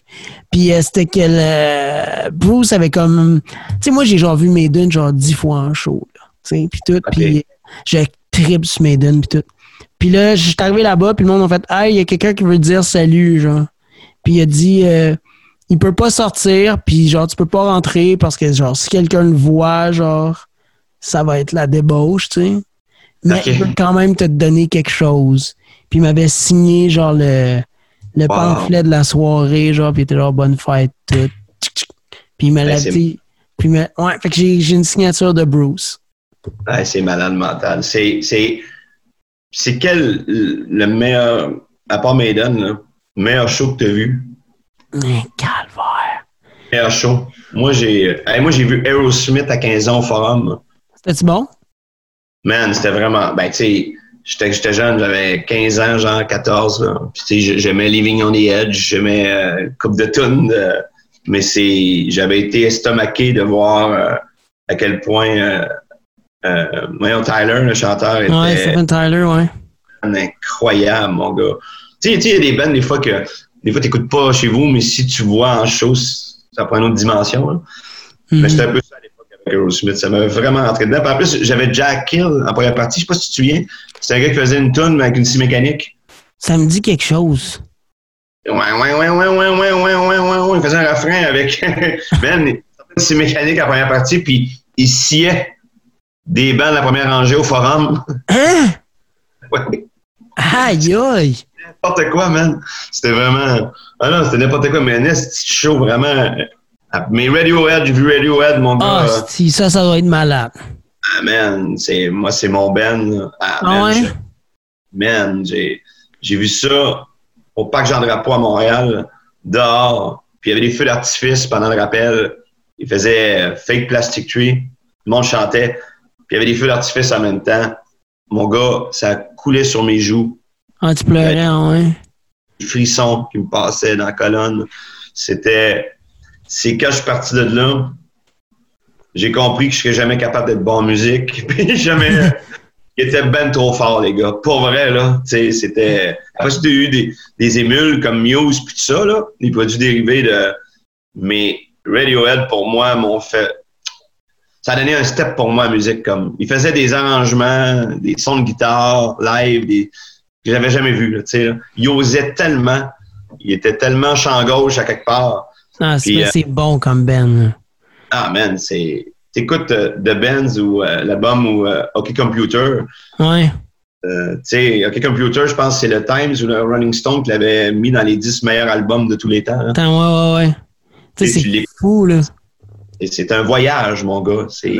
tu m'as demandé un show que j'ai bien aimé, là, tu sais, puis c'est pas mon band préféré, mais juste parce que je l'ai vu. Moi, j'ai vu le dernier show de Black Sabbath à Montréal. Yeah, man! Puis ça, c'était malade. C'était... Quelle année, ça? Oh, j'étais en secondaire 3, secondaire 4. Ouais. Puis c'est parce que moi, j'allais au Triolet, qui est l'école sportive de Sherbrooke pour le public, mais ouais. Moi, je me tenais avec les tripeux de musique, tu sais. Puis là, maintenant, ouais. Mes amis sont tous venus me voir et m'ont dit « Tarnac, à soir, on s'en va voir Black Sabbath. » Non, demain, on s'en va voir Black Sabbath, puis j'étais le seul dans la gang qui allait pas. Fait que là, moi, je rentre à la maison, man. J'appelle mon père, je fais « Yo, là, il y a de quoi qui se passe pas, là. » Il dit quoi? Je dis « On va pas voir Black Sabbath demain, là. Impossible, là. » Là, je convainc mon père qu'on va voir Black Sabbath. Je dis là, demain, on va voir Black Sabbath. Parce que pourquoi il a dit oui? C'est parce que moi, mon père, mon groupe préféré ever, c'est Rush. Puis à un moment donné, on a manqué leur dernier show. Puis on était comme ah, c'est pas grave, ils vont revenir. Puis ils sont jamais revenus. Puis là, on s'est dit OK, là, on en manque plus un. Ça fait qu'à chaque fois que Maiden viennent, on y va. C'est parce qu'on s'est dit, on peut pas manquer, admettons qu'à un moment donné, il se passe une bad luck, puis Christy, t'as manqué le dernier show de Maiden. Fait que, ouais. C'est de même que j'ai réussi à convaincre mon père d'aller voir Black Sabbath. J'ai jamais vu le Centre Bell sentir autant le weed de toute ma vie. Le monde, il allait dans une cabine de salle de bain, puis il fumait, genre, à côté. Ça sentait le weed partout dans le Centre Bell. Puis là, on était quand même bien placés, même, pour ce genre des billets qu'on avait eu à la veille, puis hey, là, Ozzy, il rentre. Hey, Christy. Il y avait quasiment son soluté à côté de lui, là. Tu sais, il était tout accroupi, là, puis tout. Puis il était genre... il commençait ça avec Black Sabbath, là. Hey, c'était malade. Puis là... C'était bon? Ouais, c'était bon. Mais tu sais, il faussait, mais tu sais, Ozzy, tu t'en calisses, là. T'es comme si... Oui. C'est le dernier show de Black Sabbath ever, là. C'est leur dernière tournée, là. T'étais juste content d'être là, là. T'sais, pis Black Sabbath. C'est ça. Personne n'a enlevé. Il faisait tous ses bras parce que t'écoutes des vieux shows de... Puis là, il disait « We love you all! » Ah ouais, c'était hot, man. Yeah. Ouais. Sinon, Rush, je les ai vus 2 fois. Rush. Gros, ça, c'est insane. Là. Le meilleur groupe canadien ever. Là. Ever. Man, j'ai André Paquette, j'ai travaillé, moi, un moment donné au Parc Safari. Ah, ouais? Ben, je faisais des shows. Il y avait des shows pour enfants. J'étais bien jeune. Puis, un des techniciens s'appelle André Paquette. Puis, un moment donné, je vais chez eux. Il y a un gros studio. Il était marié à Laurent Jalbert avant. Puis, il me dit, man, j'ai travaillé sur le Ben Gear. J'étais sur la tournée de Rush. Je fais, pardon. Là, il me montre toutes ses cartes. Tu sais, les cartes là, plastifiées de toutes les bandes. Il était un roadie? Il a fait le World Tour, le Rush, puis il montait le drum. Ah ta gueule! J'étais tellement... Quoi? Lui, il m'a parlé comme avec un détachement, là. Tu sais, j'étais écœuré à la fin. J'aimais la job. À un moment donné, j'étais tanné. Puis, tu sais, c'était ci, puis c'était ça. Puis, j'étais là... Mais t'étais avec Rush! C'est ça! T'étais avec fucking... Tu montais le drum de Neil Peart, genre un des meilleurs fucking drummers que l'histoire ait jamais connu, pis toi t'es comme « Ah, enfin, j'étais tanné! » Non, c'est ça! Écoute, c'est comment tu sais, parce qu'on n'est pas dedans, on sait pas, mais tu sais, ça reste que... d'après moi, il s'est privilégié quand même, mais c'est ça, c'est Rush, tu sais. Puis surtout là, il est décédé. Mais moi, écoute, j'ai acheté... Le premier album live que j'ai acheté, c'est « Show Offense ». Ah ouais? Rush, puis il y a un solo dessus, là, où il switch, man, de baguette, puis qui va ses baguettes avec son pad électronique. Ouais. Baguette, d'une vitesse, mon gars, pas possible. Rush, écoute, il était 3, puis... Il sonnait comme Metallica. Ah ouais, avec une richesse dans le son, mon gars, puis une profondeur, puis... Puis chanteur, mon gars. Puis écoute. C'est des masters de leurs instruments, là. Tu sais, Geddy Lee, c'est considéré comme un des meilleurs bassistes, et si c'est pas le meilleur bassiste de l'histoire du rock. Neil, il a pas besoin de présentation. Puis Alex Lifeson, là, tu sais, le monde, ils peuvent dire c'est pas Jimi Hendrix, mais il est fort en tabarnak, le gars, là. C'est tous des maestros de leurs instruments, là. Tu mets ça ensemble, là, ça donne quasiment le super band, genre le NHL All-Star de la musique, je trouve, là, quasiment. Là. J'en mets peut-être un peu parce que c'est mon groupe préféré, mais en même temps, je suis comme dude, c'est insane. C'est un band incroyable. Je trouve qu'il se ressemble beaucoup, moi, avec Genesis.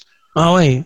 J'ai vu Genesis au Stade Olympique, là, un des derniers shows là, qui ont fait Genesis, là, puis il était trois musiciens. Puis pour vrai, là, ces trois grands musiciens aussi, le Genesis, là, je trouvais que ça... Il n'y a pas grand band comme ça, tu sais, où ce que... Ou ce qu'on dirait qu'ils ont une espèce de. Ils ont une formation classique aussi, ça paraît. Les gars de Rush, là. Ils ont une richesse, il y a de la profondeur dans les instruments. Il y a quelque chose qu'ils vont chercher, une espèce. Il y a de l'âme. Tu sais, il y a comme aussi de. Non, c'est malade. Même moi, la musique, ça me fait capoter les shows, là. Ça, j'ai des frissons. Je sais pas si tu vis ça, là. Tu sais, il y a des gens qui écoutent la musique qui aiment ça des fois, là. Mais moi, j'aime ça, en avoir des frissons, tu comprends? Moi aussi, des fois, j'écoute une tune comme récemment, justement, on parle de Rush. À un moment donné, moi, une des activités que j'aime le plus faire avec mon père, c'est, tu sais, vu qu'il capote sa musique, tu sais, il montre des tunes que je connais pas encore. Tu sais, puis on s'assoit pendant 2 heures de temps, là, puis genre, écoute ça. Puis ça, ça a marqué mon enfance, puis l'autre fois, je sais pas pourquoi, j'étais shuffle, puis là, il y a juste YYZ qui est parti. Puis là, j'étais là, ah, c'est fort. Puis là, je l'ai écouté, je pense, 10 fois d'affilée. Tu sais, tous les petits solos de bass, le doum, doum, doum. Ah, calvaire, man. C'est... Ah! Ah oui. C'est fou, là. Et après, on peut faire les... T'as-tu remarqué quand tu les décortiques tellement, tu les écoutes tellement que tu connais toutes les petites subtilités dans le playing, de la guitare ou n'importe quoi. Tu peux même le faire avec ta bouche, les montées. Il y a quelque chose de... c'est ça, puis ils vont rechercher quelque chose de... La musique, c'est très... Il n'y a pas grand forme d'art où ce que tu vas chercher aussi vite quelque chose d'aussi grand dedans de toi, tu sais, là, aussi fort, d'avoir des frissons, d'avoir des larmes pratiquement, d'avoir un... d'être pratiquement en extase, Mon Dieu, c'est quand en plus, quand tu vas avoir un show, tu sais, quand ça rentre ici, là... Tu sais, Rammstein, j'écoute pas ça chez nous, là. Mais sacrifice, mon gars. Tu as déjà vu live? Oui, j'ai vu Sandbell. Moi, j'avais mes billets pour au parc Jean-Drapeau. Puis là, fucking COVID de merde. Fuck you, COVID! C'est 2021. Asti que j'ai hâte. Mais tu sais, en même temps, tu sais, il faut les voir au moins une fois. Mais tu sais, moi, j'étais content de les avoir vus dans un amphithéâtre fermé. Parce que Rammstein a une voix qui porte, son théâtral, puis si tu veux avoir le show complet, il faut que tu le vois en show fermé, parce que show extérieur, il enlève certaines affaires. Puis là, ils sont tellement forts dans ça rentre tellement la musique, puis sa voix est tellement... Hey, mon gars, c'est une voix de... Oh, il est capable de... Il pourrait faire de l'opéra, le gars, c'est sûr, là, mais elle est tellement puissante que même j'étais dans le pit en haut, là, je sentais ça rentrer, mon gars, là, mais comme... C'était un ouragan, mon gars. C'était... J'en venais pas à quel point il était fort visuellement. Les gars, ils ont des bacs en pyrotechnie. Je pense que le band Rammstein, ils ont des bacs en pyrotechnie. C'est pour ça que c'est le band avec le plus de pyrotechnie ever. Mais là, il y a Kiss, tu sais, qui ont fait ils ont ouvert, tu sais, l'année 2000. On défonce le 2021. Puis il y avait je sais pas combien de millions de dollars de pyrotechnie. Tu sais, c'était... Alex, ça doit être... Tu sais, Rammstein, il utilise tellement le feu. Tu sais, il allume un faux fan pendant le show. Non, je sais! J'ai vu ça! Le gars, il savent pas, mais il y a un gars qui monte sur scène, ils font semblant que c'était un fan qui monte sur scène, là. Le monde pense ça, là, dans le fond, qui monte pour aller voir le chanteur, puis le chanteur se recule, puis il prend son gun à feu, puis il part en torche humaine, le gars. Ben voyons donc, Alice. Je veux dire, même au cinéma, quand ils le font, il y a des mesures... Tu sais, ils répètent, il y a des pompiers, c'est dangereux, c'est encadré. Puis là, c'était on stage, mon gars. J'en revenais pas. J'ai dit, tabarnak, c'est une autre coche, ça, là. Je veux faire ça, moi, là. On peut aller là, c'est malade, là. Tu me fais penser, moi, à un moment donné, j'avais vu Alice Cooper, OK? Je faisais la première partie à Maiden. Première fois que j'ai vu Maiden dans ma vie. Puis, à un moment donné, tout le monde applaudit. Genre, tout le monde, genre, yeah, yeah, tu sais, Alice Cooper. Puis là, deuxième tune, il y a comme une gang qui rentre en noir. On pogne le chanteur qu'on pense que c'est Alice Cooper. Il sort la guillotine, il tranche la tête. Après 3 tunes. Ouais. C'était, tu sais, mais ça a tout le temps été théâtral, Alice Cooper, là. Puis là, c'est vraiment... oui. Ben, c'était drôle. C'était drôle. As-tu déjà vu les documentaires de Sam Dunn, sûrement? Non, c'est l'histoire du heavy metal. Ça me dit, c'est sûr, hey, je sais pas. Ça! Faut que t'écoutes ça, t'es un métalleux? Ah ouais, j'ai fait juste écouter ça, là. Je me souviens plus du titre, là. Il y en a 2 documentaires, là. C'est extraordinaire. Puis Alice Cooper parle là-dedans qui disait qu'il était le maître du cauchemar. Fait qu'il essayait de mettre en image sur scène ce qui était, pour lui, c'était quoi le pire cauchemar.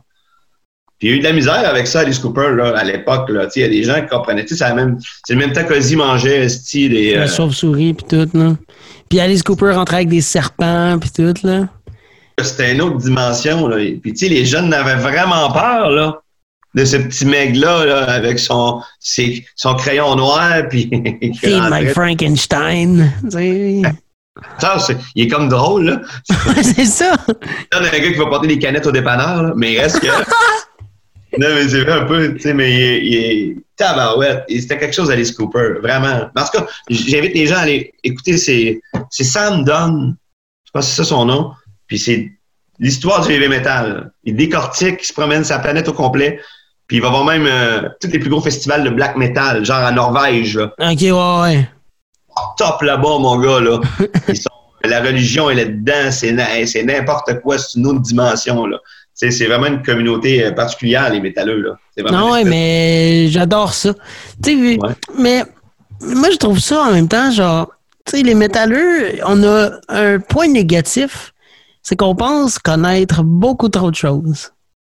Tu sais, admettons, c'est les réseaux sociaux, là, on est dans les groupes métallais de QC, là. Puis admettons, tu vas mettre une toune, puis là, tu vas te faire insulter, puis le gars va dire « Voyons donc, Chris, c'est pas assez élevé, ça? » Puis là, il va t'expliquer pourquoi, genre, ce n'est pas du métal. Puis là, il est comme d'autres tailles. Tu sais, mais juste là, je trouve ça désagréable, par exemple. Mais j'adore la communauté que tu t'en vas voir Maiden, tu t'en vas voir Metallica, peu importe c'est qui le gars qui est assis à côté de toi, c'est clair qu'il va te parler, qu'il va dire « Hey, c'est ton premier show, le jeune? » Tu sais, puis non, je sais, puis là, « Hey, je veux juste t'offrir une bière, puis tout, tu sais, mais je trouve ça cool. » C'est un mouvement qui n'est pas éphémère, tu sais. Les gens pensaient ça quand ça a été créé, que ça n'allait pas durer, que c'était... En plus, les gens capotaient, là, tu sais, la droite religieuse capotait, là, puis ça. Mais ils pensaient pas que ça allait durer, que ça allait être... Mais je pense que au contraire, c'était... Ça allait rejoindre vraiment des gens... C'est un mouvement qui allait rester, tu sais, puis qui reste encore, qui perdure, qui traverse les années. Puis je pense que ça aide beaucoup de jeunes aussi à extérioriser leur agressivité à l'intérieur. Puis tu sais, quand tu écoutes certaines... Dans le documentaire, le chanteur de Slayer, il chante, puis il parle, puis il dit que... Il explique ça, justement, à quel point c'est salvateur d'avoir... des bennes comme ça pour exprimer une réalité de certains jeunes qui sont des fois qui sont pas tout comme ça mais plus renfermés, plus agressifs aussi. C'est très libérateur. Je pense que c'est très thérapeutique même. Ça sort du métal. Tu sais, moi j'avais un chum, il était métalleux, il était plus renfermé, il était plus bourru. Mais quand il allait voir des shows de métal, c'était il sortait ça. Il le voyait gueuler, mon gars, là, ça venait le chercher. Là. Mais c'était beau à voir, tu comprends? C'était juste, je sortais de là, puis je pense que ça a aidé à enlever un paquet de suicides aussi. C'est con, là. Non, ouais. Un paquet de détresse. Je pense que, tu sais, on en revient à l'art, mais je pense que c'est une forme d'art qui a aidé beaucoup de monde, puis qui aide encore beaucoup de monde, tu sais. C'est vraiment... C'est sûr qu'il y a des bands qui n'ont pas de bon sens, là. Non. Tu connais Mayhem? Mais c'est-tu ça, Mayhem? Mais j'ai failli mettre mon T-shirt de Mayhem pour faire le podcast. Les autres sont... Mais ouais, j'ai un chandail d'eux autres. Je sais pas si le chanteur s'est suicidé ou le guitariste ou... Je sais pas trop. Ils sont fucked up en entrevue, man. C'est... Oh, il y en a qui sont... Hey, mais surtout, c'est ça, c'est des bandes de Norvège, pis tout, là. Eux autres sont weird, là. Tu sais, mettons, Gorgoroth. Tu sais, il y avait des têtes de chèvres sur des pics, là. Pis c'était des vraies têtes de chèvres. Pis les gars sont tous en sang, pis ils crachent du sang sur le monde, pis ils ont des animaux morts, des têtes de cochons, pis t'es genre, tabarnak! Le documentaire, Sam, l'animateur, il parle avec le chanteur. Mon Dieu, mon gars qui a l'air d'un tueur en série, OK? Puis il est comme filmé dans un sous-sol d'église, je sais pas quoi, c'est lugubre, puis il tient du vin de même, le chanteur. Puis il a vraiment une grosse voix, là. Puis là, le chanteur, il demande, c'est quoi votre inspiration? Pour le band, puis là, il brasse sa coupe un peu, puis il regarde, puis il fait « Satan ». Puis après, c'est pas une gorgée, puis ça finit de même. Il est vrai. Ils sont vraiment, mon gars, il y a de quoi là-bas en Norvège, là, qui dépasse... la musique, je sais pas quoi, il y a de quoi, il y a comme une espèce, je sais pas, d'ambiance, bon, pas d'ambiance, mais il y a quelque chose, il y a comme un... Si tu la religion, l'histoire, il y a quelque chose de vraiment beaucoup plus dur. Ça dépasse, là, c'est pratiquement des révolutions, pas des, je sais pas, moi, des... Écoute, t'as un des chanteurs qui faisait brûler des églises. Oui, ben c'est ça que j'essayais de dire. C'est qui, ce gars-là? Tu sais, il y a tout le temps un mime de métal, là, que le gars, il a des longs cheveux blonds, là. Ça. Oui, il est allé en dedans parce que monsieur faisait brûler des églises. Des églises, oui, c'est ça, exactement. Puis il y a un band, là. Ah, man. Puis à chaque fois que t'as un band, un mime, puis que c'est un gars de métal, c'est lui avec un T-shirt de détenu qui te regarde, genre, vraiment avec son air, genre, tu sais, de psychopathe. Un psychopathe, là, un tueur si proche, là, c'est vraiment... Tu la regardes, il est déviant, ce gars-là, là, c'est... Hey, lui, il allait faire brûler une église, puis après ça, il allait faire un show. C'est comme si... comme si moi, j'allais faire brûler une belle province, puis après ça, j'allais faire un... après. Non, non, mais je suis contre la bouffe grasse. Mais... C'est vraiment... Wow. Un des bands que j'ai aimé voir en show, que c'est du black metal. Tu sais, des bands de black metal, j'en ai pas tant vu. Mais moi, j'ai vu Behemoth, puis c'était fucking bon. Ah oui? C'était... ça, c'est le show le plus violent que j'ai vu. C'était la dernière tournée de Slayer, puis t'avais Slayer, Lamb of God, Anthrax, Testament, Behemoth.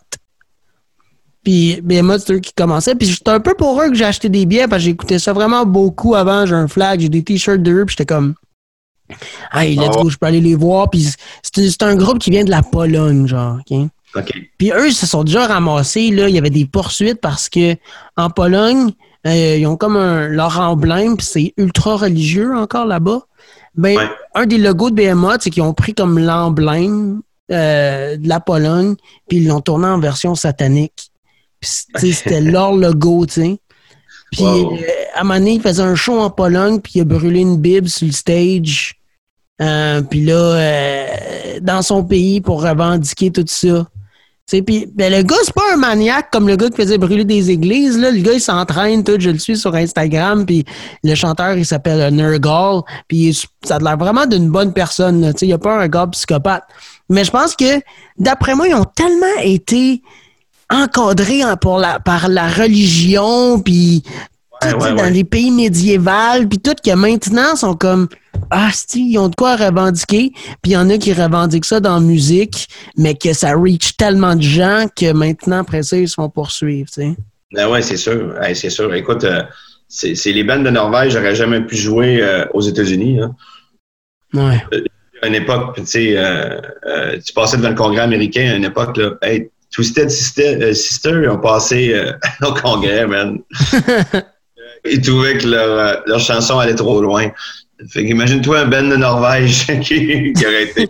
Il y en a une couple qui sont censurés, là, qui ne peuvent pas jouer nulle part, mais c'est des fous, man. C'est des... leur histoire, leur historique font qu'il y a quelque chose à revendiquer. Ça fait très ça fait très révolutionnaire, très... non, ouais, c'est fou, là. Non, c'est fou. C'est une autre dimension. Tu sais, quand Satan, qui quitte tes chansons, là, c'est parce que t'es rendu ailleurs, là. C'est ça. Vraiment. Mais tantôt, tu me parlais comme d'un show de rêve que j'aimerais voir, là.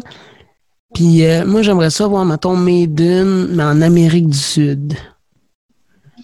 Tu sais, là, tu sais, genre à Rock in Rio, là. Où c'est qu'ils vont genre une fois aux 10 ans, là. Ouais. Parce qu'ils viennent tout le temps au Canada, aux États-Unis, tu sais, ils font des World Tours aux 2-3 ans. Mais tu sais, Rio, là, ils vont là une fois aux 10 ans. Fait que la fois que Maiden viennent, tout le monde est là. Tu sais, le monde capote, là. Ben, c'est là que, sais-tu... Attends. Justement, c'est au Brésil, je pense que, si je me trompe pas, jusque dans les années, je pense, début 80, il y avait... Tu pouvais pas avoir de show métal là-bas. Ouais. Je pense que c'est début... Je pense que c'est... Même Sepultura ont fait partie du premier show extérieur au Brésil. Rio, il y a comme... Justement, c'est dans le documentaire de Sam Dunn, là, où que, il y a comme de quoi de... C'est drôle que tu parles du Brésil parce que, puis de Rio, parce qu'il y a vraiment de quoi de particulier là-bas. Moi aussi, j'aimerais ça être là-bas, mais il y a une histoire. Je te dis, mon gars, il faut que tu vois, quand Sepultura viennent du Brésil, là, écoute, ils n'ont jamais eu de show. Là. Il y a eu extérieur. Je pense que c'était avec Metallica aussi. Mon gars, je pense que 500 000 personnes. C'est fou, hein? C'est une espèce de révolution. Là, ils ont comme... Mon gars, ils ont comme... Enfin, mon gars, ils ouvraient les barrières. Enfin, ils disaient oui. Enfin, les métalleux pouvaient sortir de leur grotte puis d'aller voir un show puis de s'exprimer. Puis... Ça a été vraiment... Le gars de Sepultura disait vraiment que c'était vraiment été un moment charnière de l'histoire. Là. Tu sais, ça a vraiment... Je vais essayer de... Ah, c'est ça, j'ai retrouvé l'article, OK? Maiden sont retournés faire Rock in Rio en 2019. En 2 heures, il y avait 100 000 billets de vendus. C'est ça, c'est fou! En 2 heures, 100 000 billets. 100 000 billets. Hein? Tu sais, ils disent qu'ils ont battu des records, là, genre Katy Perry a jamais fait ce score-là, là. Tu sais, puis le monde, ils disent, oh, le rock est mort, tout, mais... Ben non. Mais je sais pas si... En 2 heures de temps, ils ont sold out. Ouais, puis t'es-tu sur ta recherche? T'es capable de rentrer... on pourrait donner aux gens, c'est quoi le documentaire, ceux qui aiment le métal? Ouais. Sam Dunn, musicien, ça doit être le musicien qui fait ça. Ah, ben oui, mais lui, c'est lui. Lui, il fait des astiques de bons documentaires. Il avait un documentaire sur Maiden. À un moment donné, il a fait 2 documentaires parce qu'il fait comme son anthropologue sur l'histoire du métal. Puis il décortique tout le métal. Puis les sous-genres aussi. Il décortique tous les genres de métal. Puis quel mouvement de métal, comme le glam métal, à l'époque de Mötley Crüe, tout ça, ça vient de où? C'est genre une continuité de tel genre de métal qui est devenu un sous-genre. Puis il classe ça clairement avec des... avec un tableau, avec tous les genres de métal, d'où ça vient, d'où ça découle, d'où ça part. Puis lui, là, il fait vraiment... C'est lui, là. Oui, c'est ça. Oui, il fait ça, vraiment des bons documentaires. Tu sais... Attends un peu... Là, les... OK, ça, on voit ça en même temps.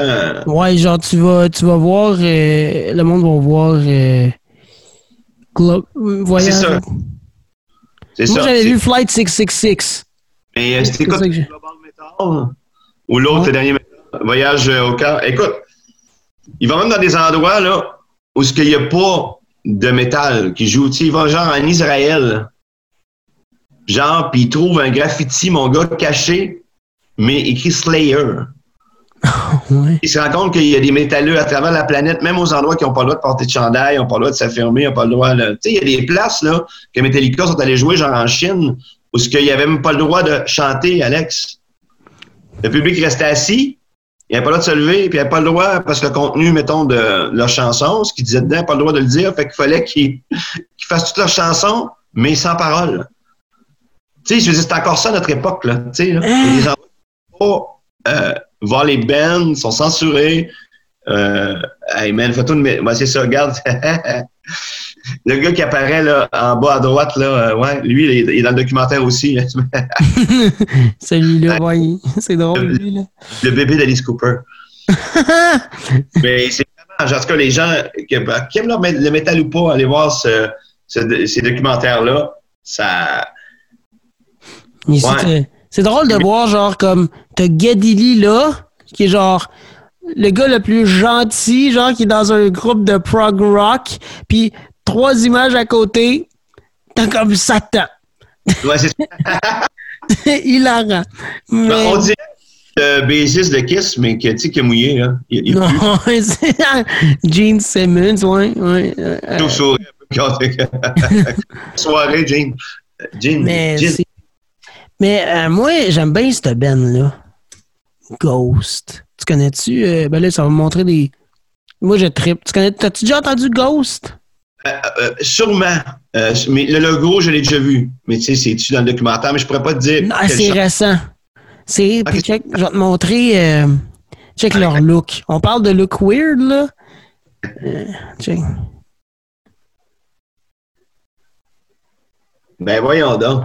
Ces gars-là, man, c'est malade. Wow. C'est un de mes bands préférés, puis ils viennent de la Suède, OK? Puis le pire, c'est que tu les regardes, puis tu dis, tabarnak, ça doit être genre, tu sais, comme on parlait, là, du black metal, puis non. C'est quasiment comme du rock des années 80. Tu sais, genre du Scorpions, là. Puis tu sais, c'est Just Wanna Be. Puis c'est super, super catchy, super cute, tu sais. Puis au début de leur carrière, ils se faisaient super hate. Parce que justement, t'arrives avec un look de même, puis tu fais de la petite musique des années 80 à la Twisted Sister, genre. Mais eux, qu'est-ce qui est fou, c'est qu'ils ont réussi à cacher leur identité, mais pendant vraiment, vraiment, vraiment longtemps. Slipknot un peu? Hein? Comme un peu, ouais, Slipknot, mais plus longtemps. Tu sais, à un moment donné, Slipknot, le monde se sont rendu compte que c'était, tu sais, Corey Taylor, puis il l'a dit, puis tout. Mais eux, là, c'était vraiment, vraiment, là... Ah, puis ça doit être la vie, ça. Hein? Le fait de comprendre, d'avoir certains succès, d'être capable de se cacher en air de... Ouais. De ton film, puis de sortir incognito après, ça doit être génial, ça. Vraiment. Ça doit être le meilleur des mondes. Mais vraiment, j'adore leur costume, puis... C'est vraiment... C'est théâtral, là. Tu sais, maintenant, ils ont trouvé le chanteur. Puis c'est Tobias Forge, le chanteur. Puis c'est drôle parce que, tu sais, dans des entrevues, tu sais, le monde, il disait... tu sais, vu que les musiciens sont tous comme ça, là. Ouais. Des fois, il disait, Dave Grohl est venu de Romé pour nous autres à un moment donné, puis tu sais, il disait, tu sais, des guitaristes ultra connus, tu sais, je me rappelle pas des noms, mais tu sais, il disait, ben oui, le gars de Aerosmith, il est venu à un moment donné pendant faire une tournée avec nous autres, tu sais, puis mais tu sais pas, là, puis tu sais, c'est peut-être, tu sais, c'est génial, mais tu sais, c'est peut-être Jimmy Page, là, qui est en arrière, là. C'est peut-être... Elvis, mon gars. c'est ça. We call it a trap. Là, c'est comme Christy, le voit le ghost, c'est ça, il a donc bien changé. Mais man, ça doit être dur de jouer avec des masques de même. Hey, doivent-tu avoir chaud, man? Hey, yo, je mets juste un veston des fois de complet sur scène, puis ça respire pas, je capote. Imagine-toi avec un masque comme ça. C'est puis tu iras voir Ghost live, OK, parce que c'est vraiment bon, mais aussi, le chanteur est hilarant. Il fait quasiment du stand-up. OK. C'est vraiment drôle. Tu sais, il dit, je m'en rappelle, tu sais, je les ai vus plusieurs fois, puis il est drôle. Tu sais, il dit, bon, ben là, on va faire une toune là, sur l'orgasme féminin. Tu sais. Puis là, il dit, s'il y a des enfants, puis là, il raconte genre Birds and the Bees, tu sais, puis tout. Puis là, il dit... Il dit là, sa dernière toune de show, là, puis là, je veux que quand vous allez revenir chez vous, que vous vous touchez, tu sais, puis tout. Puis il dit, moi, quand j'y disais ça, il disait, quand on m'a booké au EV Montréal, il headlinait, il disait, moi, dans le contrat, c'était marqué que je voulais tout vous fourrer. Puis là, à la fin de cette toune-là, tu sais, je voulais tout donner des orgasmes à tout le monde, puis tout. Puis là, le gars, il a fait, ouais, le gars du EV Montréal, il a dit, t'es un malade, toi, Chris. Fait que finalement, je pourrais pas tout vous fourrer, mais je vais être dans le parking, si jamais. T'sais. Mais tu sais, c'était drôle, tu sais. Puis le gars, il est super drôle, puis j'essaie de me rappeler des jokes qu'il faisait, tu sais, il disait cette chanson-là est tellement élevée que it will tickle your tits. Puis là, tu sais, il était comme, tickle, puis là, il regarde le monde, tickle your tits, oui! Puis là, il dit oui, tu sais. Puis là, le monde tripe, puis là, il dit, oh, tickle tes tits! Puis là, tout le monde, ah! Tu sais, le gars, c'est bien drôle, puis à un moment donné, je l'avais vu avec mon père, puis il était rentré sur scène, Puis t'es comme, OK, non, ça, c'était vraiment à chier. Il a dit, OK, on ferme tout, on recommence. Fait que là, il retourne backstage, puis il est revenu, puis là, le monde, ah, puis t'es là, bon, ça, c'est meilleur, ça. Puis il est drôle, puis il fait tout le temps des jokes, mais en tout cas, tu iras voir Ghost Live. Ça. Mais le métal, c'est le fun, là. C'est, les artistes, on dirait qu'ils peuvent faire ce qu'ils veulent, là. Mais à un moment donné, c'est too much, là. Si t'es Axl Rose, à un moment donné, ça, c'est plus drôle, là. Je suis là. Il a mal vieilli. Hein, Chris? Tu vois, on dirait qu'il y a un accident de char, puis après ça, il y a un camion, tu sais, on dirait qu'il a passé l'hiver en dessous d'une galerie. Il y a comme... Bon, il a pas l'air en forme. Mon gars, j'étais un peu déçu. On est loin du kilt à l'époque, puis de sa façon de bouger, on disait que c'était... Il est donc bien rendu laid, mon gars. C'est ça que je sais. Il y a de la western, on dirait Bézis de la famille d'Arèche. Non, mais c'est vrai. Avec une moustache, un peu de cowboy un peu gras, là. Comment? On dirait qu'il était tout... Son cri, écoute, c'était... Moi, j'étais un peu déçu quand je l'ai revu. Ah oui. J'ai des chums qui m'ont dit « J'étais content, j'ai vu à Québec, c'était Guns. » Bon, oui, je comprends. Mais sacrifice, il chante plus comme avant, moi, je trouve. Puis, moi, je trouve qu'il a changé, hein, mais décevant. C'est comme Vince Neil de Mötley Crüe.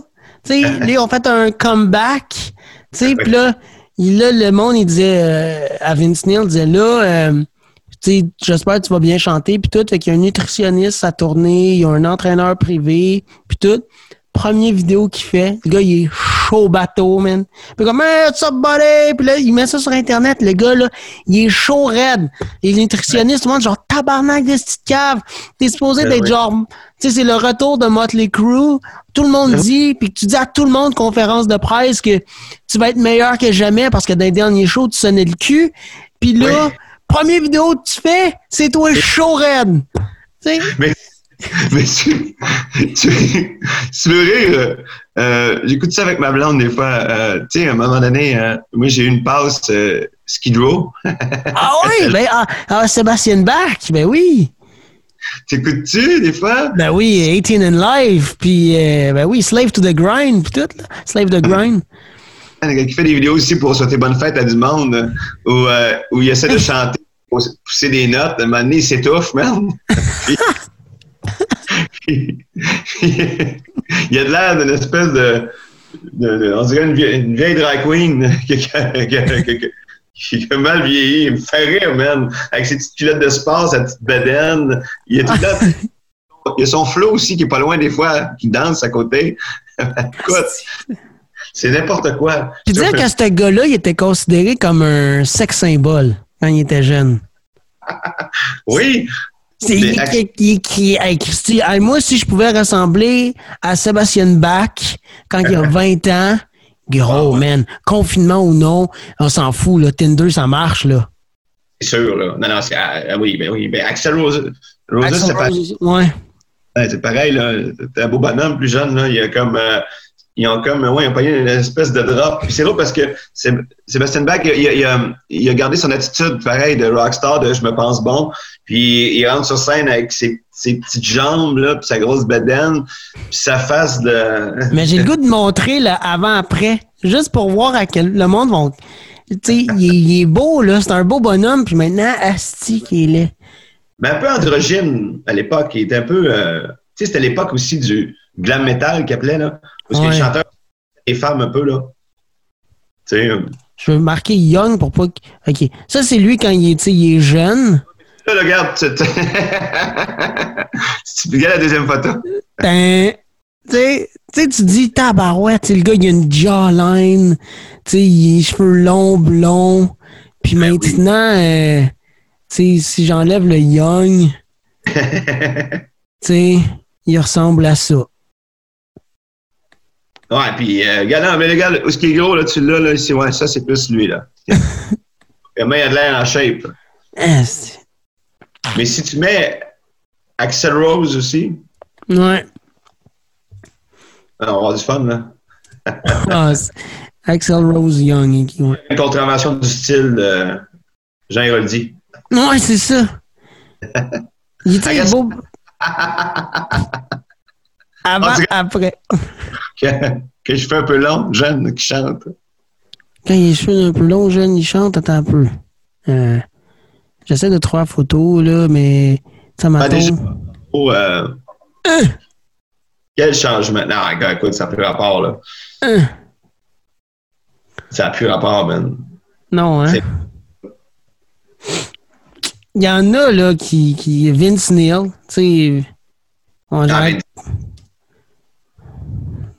tu sais, il... Check-moi à Bédaine, gros. Le masque... Check-moi ça. Tu sais, il est passé de ça. Ah, mais eux autres, Mötley Crüe, là. Tu sais, toi, tu disais que t'es party, là, avec Billy Tellier pis tout, ça brassait, mais eux, là... Non, mais vraiment pas, là. Ça, c'est pas la même affaire, là. Tu sais, hey, eux autres, ils en ont-tu fait des niaiseries, tu penses? Hey, c'est fou. Ben, leur film, que moi, j'ai pas vu, là. Ah, mais il faut que tu vois ça, The Dirt. Ouais, c'est ça, je l'ai pas vu, ouais. Ah, mais check-moi la différence. C'était une époque folle. C'était des fous, man. C'était... Tu sais, c'est... Voyez-vous la différence? Tout le monde n'en est pas capable.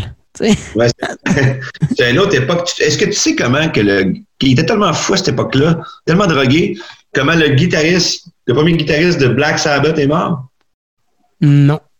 C'est fou, là. Ça n'a pas tout le temps été tourné à Yomi? Ben, écoute, je me trompe-tu sur le guitariste ou le... Écoute, c'est... Ça n'a pas tout le temps été des Geezer Butler, Tony Iommi, Bill Ward puis Ozzy. Pareil que tu me parles. Bill Ward est parti. Hein? Random, pour le fun, moi, c'est ce guitariste décédé de Black Sabbath. Mais il y en a un qui est... Si tu parles du guitariste d'Ozzy, il y en a un qui est mort dans un écrasement d'avion. Ben, c'est de ça. Il était pas dans Black Sabbath, lui? Il était dans Ozzy. C'était le guitariste à Ozzy, les tournées d'Ozzy. Comment il s'appelle? Je sais pas s'il était dans Black Sabbath, lui. Ozzy Osbourne. Parce que je sais que... Randy Rhoads. C'est vrai, exactement ça. Mais a-tu joué dans Black Sabbath, lui, ou il était juste dans les tournées de Ozzy? En tout cas, je sais que c'était dans les débuts d'Ozzy. Mais il est mort dans un écrasement d'avion, lui. Ben, l'histoire, c'est ça qui est incroyable. Il était musicien américain, Randy Rhoads. Quiet Riot, Ozzy Osbourne. OK, Quiet Riot. Come on, feel the noise. Ouais. Mais, ouais, c'est ça, le guitariste. Il était tellement fou, c'est maintenant à l'époque, tellement dopé, que l'histoire de ça, parce que j'ai écouté il n'y a pas longtemps le documentaire sur Ozzy Osbourne, puis qui expliquait qu'il était en tournée, il était dans le tour bus. À un moment donné, il y a un petit avion qui arrive, il se stationne, et le gars, il va faire des tours au monde. C'était vraiment 4 places, genre, dans l'avion. Il va faire des tours en attendant au-dessus de l'autobus. Puis là, il fait monter Randy Rhoads. Puis là, il part. Puis là, l'avion, puis il décide de faire, tu sais, de passer proche de l'autobus, là. Ah, c'est... Il fait freaker le band un peu, là. Elles se sont gelées tête, esti. Mais ils l'ont fait 3 fois, Alex, 3 fois. Les 2 premières fois, il passait pas l'autobus, c'était drôle, mais la 3e fois, il a passé tellement proche que l'aile a accroché l'autobus, puis ils sont décédés, man, sur le coup. Ouais, en tournée. J'en revenais pas. J'ai dit, mais quelle gang d'hostie de maillet, mon gars, à quel point. Puis imagine-les, là, ben gelés. Là. Tu sais, si t'écoutes des entrevues de l'époque, là, il est pas là, là, ils sont gelés, là, ils sont sur une autre planète. Ils ont dû dégriser vite, mon gars, là. Écoute. Il devait trouver ça hot avec l'avion qui passe pas. Je devais tout crier. Ça hot. Ah, mais moi, je pensais qu'il avait juste pris genre un avion, genre un American Airlines. Puis là, je pensais pas que c'était ça, là. Ouais, ça aurait pu. Ouais, ça aurait pu, mais là, c'était pas ça. Non, c'était vraiment une histoire de cave, là, même. Là. Un peu comme Vince Neil, là, qui était parti en auto, là. Là. Ouais, puis il était chaud, puis il a tué son chum. Ouais. Un peu la même affaire, tu sais, un peu des niaiseries de gars de tournée. Mais mettre de la drogue là-dedans, de l'alcool, des femmes à plus finir, pas de limite. C'était une époque, en plus, puisque les années 70, 80, tout explosait. Les gens avaient besoin de s'affirmer, avaient besoin de laisser sortir de quoi. Puis, écoute, ça devait être des années. Moi, je serais mort, tu comprends? Moi, j'aurais été le cave dans l'avion, là, tu sais, là. On l'a refait. Toi, tu l'aurais fait 4 fois. Tu t'aurais même pas fait la règle de 3. Tu aurais continué. Moi, je pense par une surenchère après la règle de 3. Je peux vraiment surenchère. On fait un backflip, tu comprends? Dehors, je vais sortir, ça va être malade. Ah, puis moi, je suis vraiment une mort poche, mon gars. Puis... aïe, aïe. Mais je ne savais pas que c'était ça, c'est dans l'autobus puis tout. Ouais. En plus, il voulait faire peur comme aux autres musiciens, aux gens d'autobus, faire des blagues, là, passer proche. Fait que c'est ça, là. C'était Jackass, là. Puis puis Ozzy, après ça, il est tombé dans une dépression pas possible. Puis il a vraiment de difficulté de sortir de ça, là. C'était vraiment... écoute, c'était ridicule, là. C'est un peu comme l'histoire de Richie Valens, un peu, là. De la bamba, là. J'ai aucune... la bamba, les nécessités... Ouais. Espèce de toune, là. Mais tu sais, Richie Valens, lui, c'était un pilou-face. Il est mort sur un pilou-face, lui. Hein? Puis il y avait un avion, c'était l'hiver. Puis tu pouvais prendre... tu pouvais prendre un avion, c'est un petit avion encore là, puis il était avec un autre artiste, puis il restait une place dans l'avion, ils ont fait un pile ou face. Puis c'est Richie Valens qui a gagné pour prendre l'avion, puis on fait un crash, puis il est mort. Mais c'est comme le premier bassiste de Metallica. C'est qui va dormir dans le fond de l'autobus, puis ils ont tiré aux cartes, puis c'est Cliff Burton qui avait gagné, fait qu'il dit « Je vais prendre le lit ». Les gars ont pogné un accident de bus, tout le monde est vivant sauf lui. C'est fou, hein? Ben, John Bonham, Led Zeppelin. Ouais. C'est dans son vomi, man. Ouais. En plus, lui, là, il avait une tournée à Montréal. Tout le monde capotait, genre, parce que c'était genre Led Zeppelin qui y arrive, puis il est mort vraiment pas avant, je pense. Vraiment pas longtemps avant, je pense. Hey, man, ça a tué, ça a coupé, man. Je pense que le chanteur, voyons, Robert Plant. Écoute, John Bonham, on parlait des bands qui ont marqué, là. Qui était 3 à peu près, là. Le bassiste a passé dans le beurre en plus, là, mais Jimmy Page, Robert Plant, puis John Bonham, t'écoutes ses solos encore. Man, c'était... OK, je vais te poser la question, je vais avoir ta réponse. Neil ou John? Ben moi, t'es tannant. C'est difficile. C'est difficile parce que les deux ont marqué à quelque part leur... Ouais, tu comprends, ils ont été des influences tellement grandes, les deux, en plus. Mais je pense que si j'avais un dernier solo à écouter, ce serait John Bonham. Ah ouais? Ah, pas moi. Pas moi. Ben, tu sais, je sais que dans tu sais, When the Leaves Break, là, tout le temps. Tu sais, il est bon, tu sais, il a son son. Tu sais, t'entends une tune de Led Zeppelin, tu fais « Ah, ça, c'est John Bonham. » Tu sais, il a son son. Mais je trouve que Neil, c'est le professeur, man. C'est le gars qui... Il a un drum 360, il flippe de baguette, tout, le gars. Et moi, si j'ai un dernier solo à entendre, c'est clair, je prends Neil. Ouais, mais moi, tu sais, ça serait John Bonham suivi de lui, puis après ça, ça serait... il y a un documentaire. T'es-tu un gars de percussion? Bof, c'est quoi, Buddy Rich? Non, je sais pas, moi, je disais pas... Les documentaires sur les drummers, les meilleurs drummers au monde, puis ils font des cliniques. Mike Mangini. Mike Mangini, j'ai aucune idée. Et les mains les plus rapides au monde. Ah ouais? Tellement rapide que même si tu le vois à l'œil nu, là, t'as l'impression que c'est accéléré. Ah! Mike Mangini. T'as pas le droit de passer des affaires, hein, là-dessus, toi? Sûrement pas, hein? Ben, moi, j'ai pas la... Parce que le son, ça va sonner le cul. Ah ouais, c'est ça. Mais en tout cas, Mike Mangini, hein, tu tapes, je me souviens plus du nom du documentaire, là, mais c'est Mike Mangini, puis il donne des cliniques, tu sais, dans Drum Fest, puis tout ça. Puis c'est un des plus grands drummers de tous les temps, puis un des plus rapides. Il est drum pour qui, lui? Je sais pas si... Annihilator Extreme. Mais il est phénoménal. Puis il y a un drum... extraordinaire, puis il y a une façon de verbaliser aussi dans les cliniques, comment il décortique son cerveau pour arriver à cette espèce d'abandon-là, à cette vitesse-là. Puis il est capable de décortiquer chaque... hey, check ça, man. Mais il drumme, là, Alex, mais il drumme, là.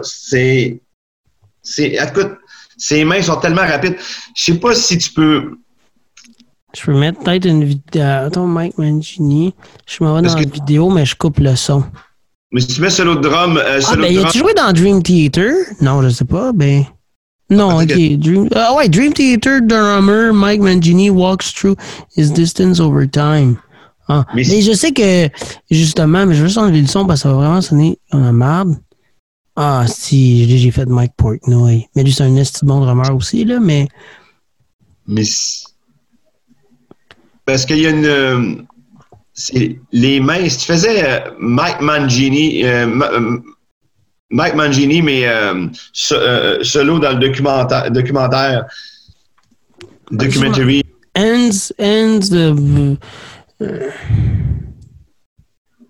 Ouais, documentary. Ouais, c'est dans celui-là. Tu peux l'avancer si tu veux, là. Tu vas voir, là, quand ses mains décollent, là. Attends, ça sera pas long. Plus loin. Encore plus loin. Parce qu'il va commencer. Encore un petit peu plus loin. C'est que ça paraît bizarre, là. On va le faire en même temps. OK. Avance-la encore un peu. Parce que ses mains, c'est vers la fin. C'est quand il décolle, là. Alors, c'est trop la fin. Un peu avant ça. Un peu avant. Ouais, à peu près. Ouais. À 9 minutes 10? Ouais, laissez-le à partir de là. Regardez.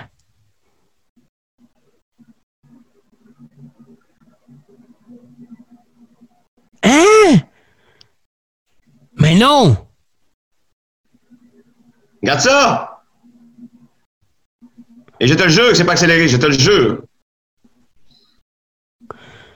Itabarouette. Le gars, c'est une machine de précision et de rapidité. Tu sais, c'est pas tout un drum d'être rapide, là. Mais il est clair dans son playing. C'est un espèce de génie, là. Ouais, dans son genre. C'est tout un documentaire, ce documentaire-là, là. Vraiment, pour ceux qui sont fans de percussion, puis tout ça, là, tu vas... Wow! Tu vas... capoté, tu vois. C'est génial. Mais je sais pas si tu as vu, tu sais, ça faisait un an que Neil était mort le 7 janvier, tu sais, ou 6 janvier. Puis le Rolling Stones Magazine ont sorti un article. Mais tu sais, c'est vraiment long à lire, là. Mais dans le fond, qu'est-ce que ça dit? Tu sais, ça explique les derniers jours de Neil, dans le fond. OK. Puis, tu sais, il disait que Rush, tu sais, ils ont arrêté comme en 2015, je pense, à tourner, 2016. Ils ont dit qu'ils auraient pu continuer à tourner, là. Ils disaient, on a déjà eu des réunions, là, puis on a dit, on y va dessus. Tu sais, on y va dessus. Ah. Il me semble que j'ai le goût, tu sais. Puis là, Neil était comme, asti, tu sais. Puis il était comme, ah, tu sais. Puis là, à un moment donné, c'est ça, il a 3 ans. À un moment donné, il commençait à perdre, genre, ses mots, genre. Puis il essayait de parler, puis il disait un mot qui n'avait pas rapport, ou il oubliait, genre, un mot dans une phrase. Puis il était comme, ah, man, je sais pas, ça doit être le stress, ça doit être, genre, la vieillesse, whatever. Puis c'est là qu'il a vu qu'il y avait une tumeur au cerveau, genre. Ben, c'est fucké, hein. Puis là, il a dit ça aux gars, genre. Puis là, ils ont fait un souper. Puis là, les gars avaient emmené... ils n'avaient pas emmené d'alcool ou rien, genre. Puis là, Neil, il dit, mais qu'est-ce que vous faites là, genre? Il dit, pourquoi vous n'avez pas emmené notre bouteille de vin habituelle, tu sais? Puis là, les gars étaient comme... Ils savaient pas trop comment réagir, tu sais. Puis il dit, le lendemain, on a fait un autre souper. Puis là, on avait genre 3 bouteilles, genre. Ah, yeah. Tu sais, puis il expliquait que... T'sais, il faisait plus de drum, mais le drum était tout le temps dans sa vie. Là, c'est sa fille de 11 ans. Okay. Neil avait son drum, genre, dans le salon, genre. Puis c'était sa fille à chaque matin, genre, qui allait drummer. Puis il y avait un prof privé qui venait donner des cours à sa fille. Wow. Puis c'est quand même fou, tu sais, que tu dis, Christy, ton père, c'est Neil Peart. Puis, man... Genre, imagine notre professeur de drum. C'est comme le gars qui est roadies pour Rush. Il est comme, moi, je m'en vais donner des cours de drum chez Neil. Oui. C'est malade. Puis même Neil, il en suivait des cours. Ça, c'est fou, là. T'sais, il est considéré comme un des meilleurs drummers, il en suivait. Puis j'ai écouté son professeur de drum, il dit, tu sais, Neil, il est bien bon, là, mais sur le jazz, il est correct. C'est une joke, là. Mais c'est fou de savoir que même les meilleurs, tu sais, Neil, il était comme, tu sais, oui, je suis bon dans ce que je fais, mais mettons, mon prof de jazz, là, je veux apprendre, je veux devenir meilleur, tu sais. C'est pas parce que je suis considéré comme un des tops que je vais arrêter d'apprendre, tu sais. Ouais, puis c'est souvent aussi, t'as-tu remarqué les grands artistes ou les personnes qui ont marqué l'histoire sont souvent bourrés d'humilité. Hein. Mm. Plus humble, là. Ouais. Dans une soif d'apprendre, puis ils se voient pas aussi hot que les gens le disent, tu comprends? C'est sûr que Neil devait être très, très humble. Tu sais, pour être capable de prendre des cours, hein, puis apprendre, puis avancer. Tu sais, il a connu une vie rough, là. Tu sais, il a mené sa fille, son bal de finissant au secondaire, est morte. Genre, elle a pogné un accident de char. En allant à son bal de finissant, même année, la blonde Neil est morte du cancer. Les deux, genre, back-to-back, genre, en dedans de vraiment pas longtemps, là. Puis là, il était là, hostie. Fait que là, il a appelé les gars de Rush, il a dit « Ok, moi, j'arrête. » Puis là, Rush a arrêté pendant une couple de temps, puis il est parti faire un trip de moto aux États-Unis, puis au Canada, puis il a roulé, genre, pendant une petite bout. Puis il a écrit un livre. Puis il est revenu avec Rush, puis il a dit là, je suis prêt à continuer. C'est tout le temps, c'est ça que tu lis dans l'article du Rolling Stones Magazine. Tu sais, lui, là, il n'est jamais allé voir les gars, genre, mettons, en avant, sur scène, ou dans les meet and greet. C'était tout le temps Alex, puis Geddy. Neil, il sortait jamais. Puis, on demandait, tu sais, pourquoi, puis il disait, Neil, il aime pas ça. Puis, dans l'article, tu comprends que quand il était adolescent, à un moment donné, il était dans un camp de jour, puis il a vécu un traumatisme.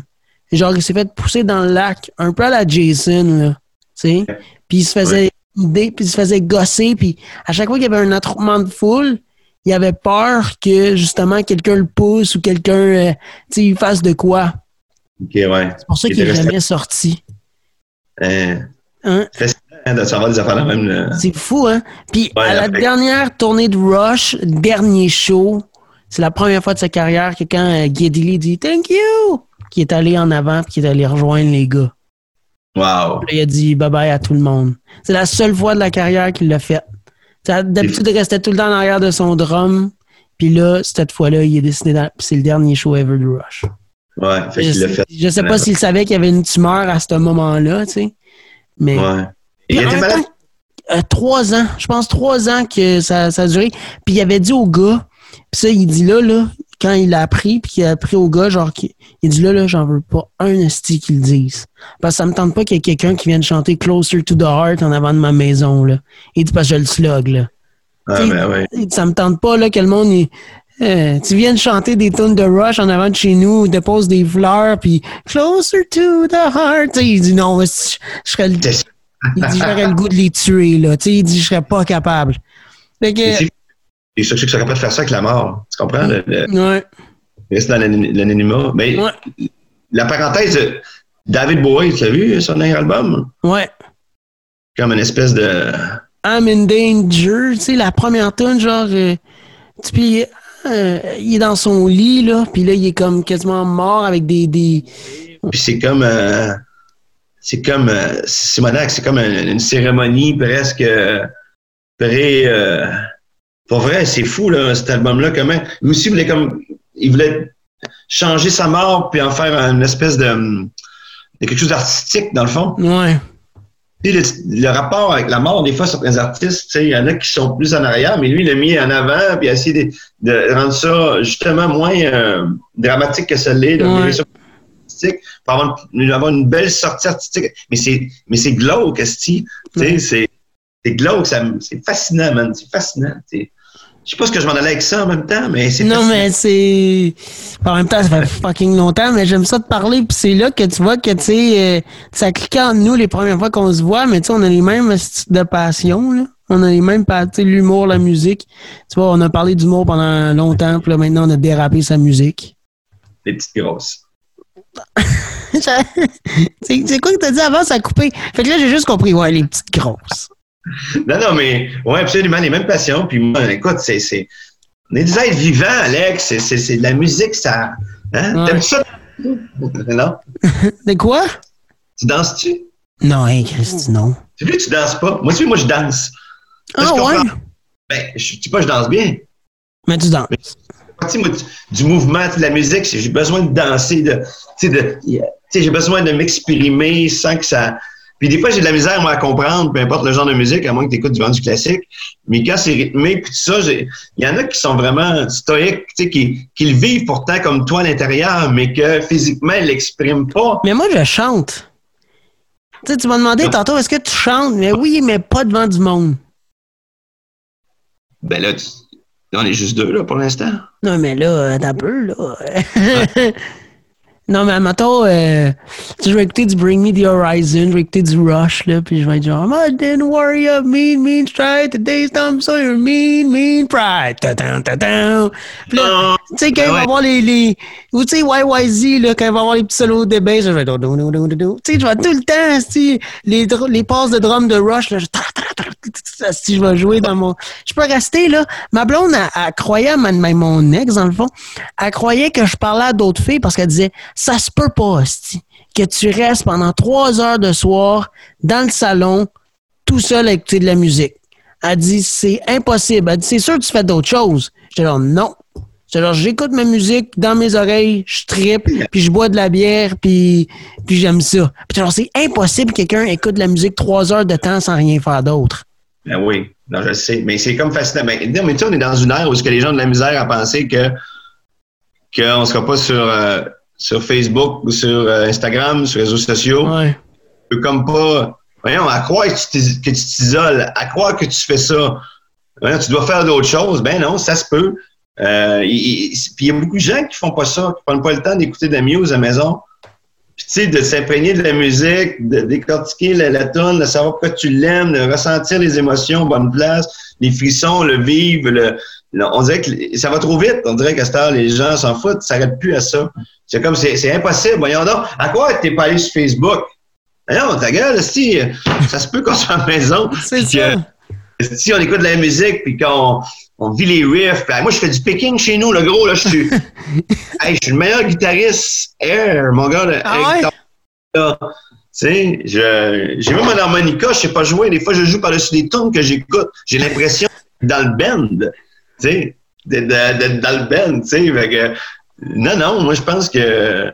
écoutez-en de la maudite musique vierge, puis prenez le temps de la savourer, puis de la sortir de soi, puis de l'exprimer, puis de bouger, de danser. Ça fait du bien, tu te sens vivant. Surtout dans une période de pandémie. On est plus, c'est sûr, confiné, pogné dans son corps. Faudrait mon père, mettons, quand j'étais, mettons, petit, genre, tu sais, tous les rêves de petit gars, c'est de jouer au hockey, pis nanana, tu sais, moi, comme ma condition, je peux pas, tu sais. Puis mon père, il disait à Alexis, la musique, crissement plus sick que le sport. Puis il me le disait, là. Puis j'étais là, non! J'étais là, moi, Sidney Crosby, je jouais pas quand j'avais 4 ans, là, mais tu sais, tu comprends, puis j'étais genre, non, le sport, c'est tout. Puis maintenant, man, une game du CH, je vais écouter une période. Mais un album de Rush, je peux l'écouter 3 fois en repeat, là. Tu comprends? Genre, la musique. Puis là, je suis comme, OK. Puis mon père, il était genre, Christy, ça tombe bien, t'as 4 doigts.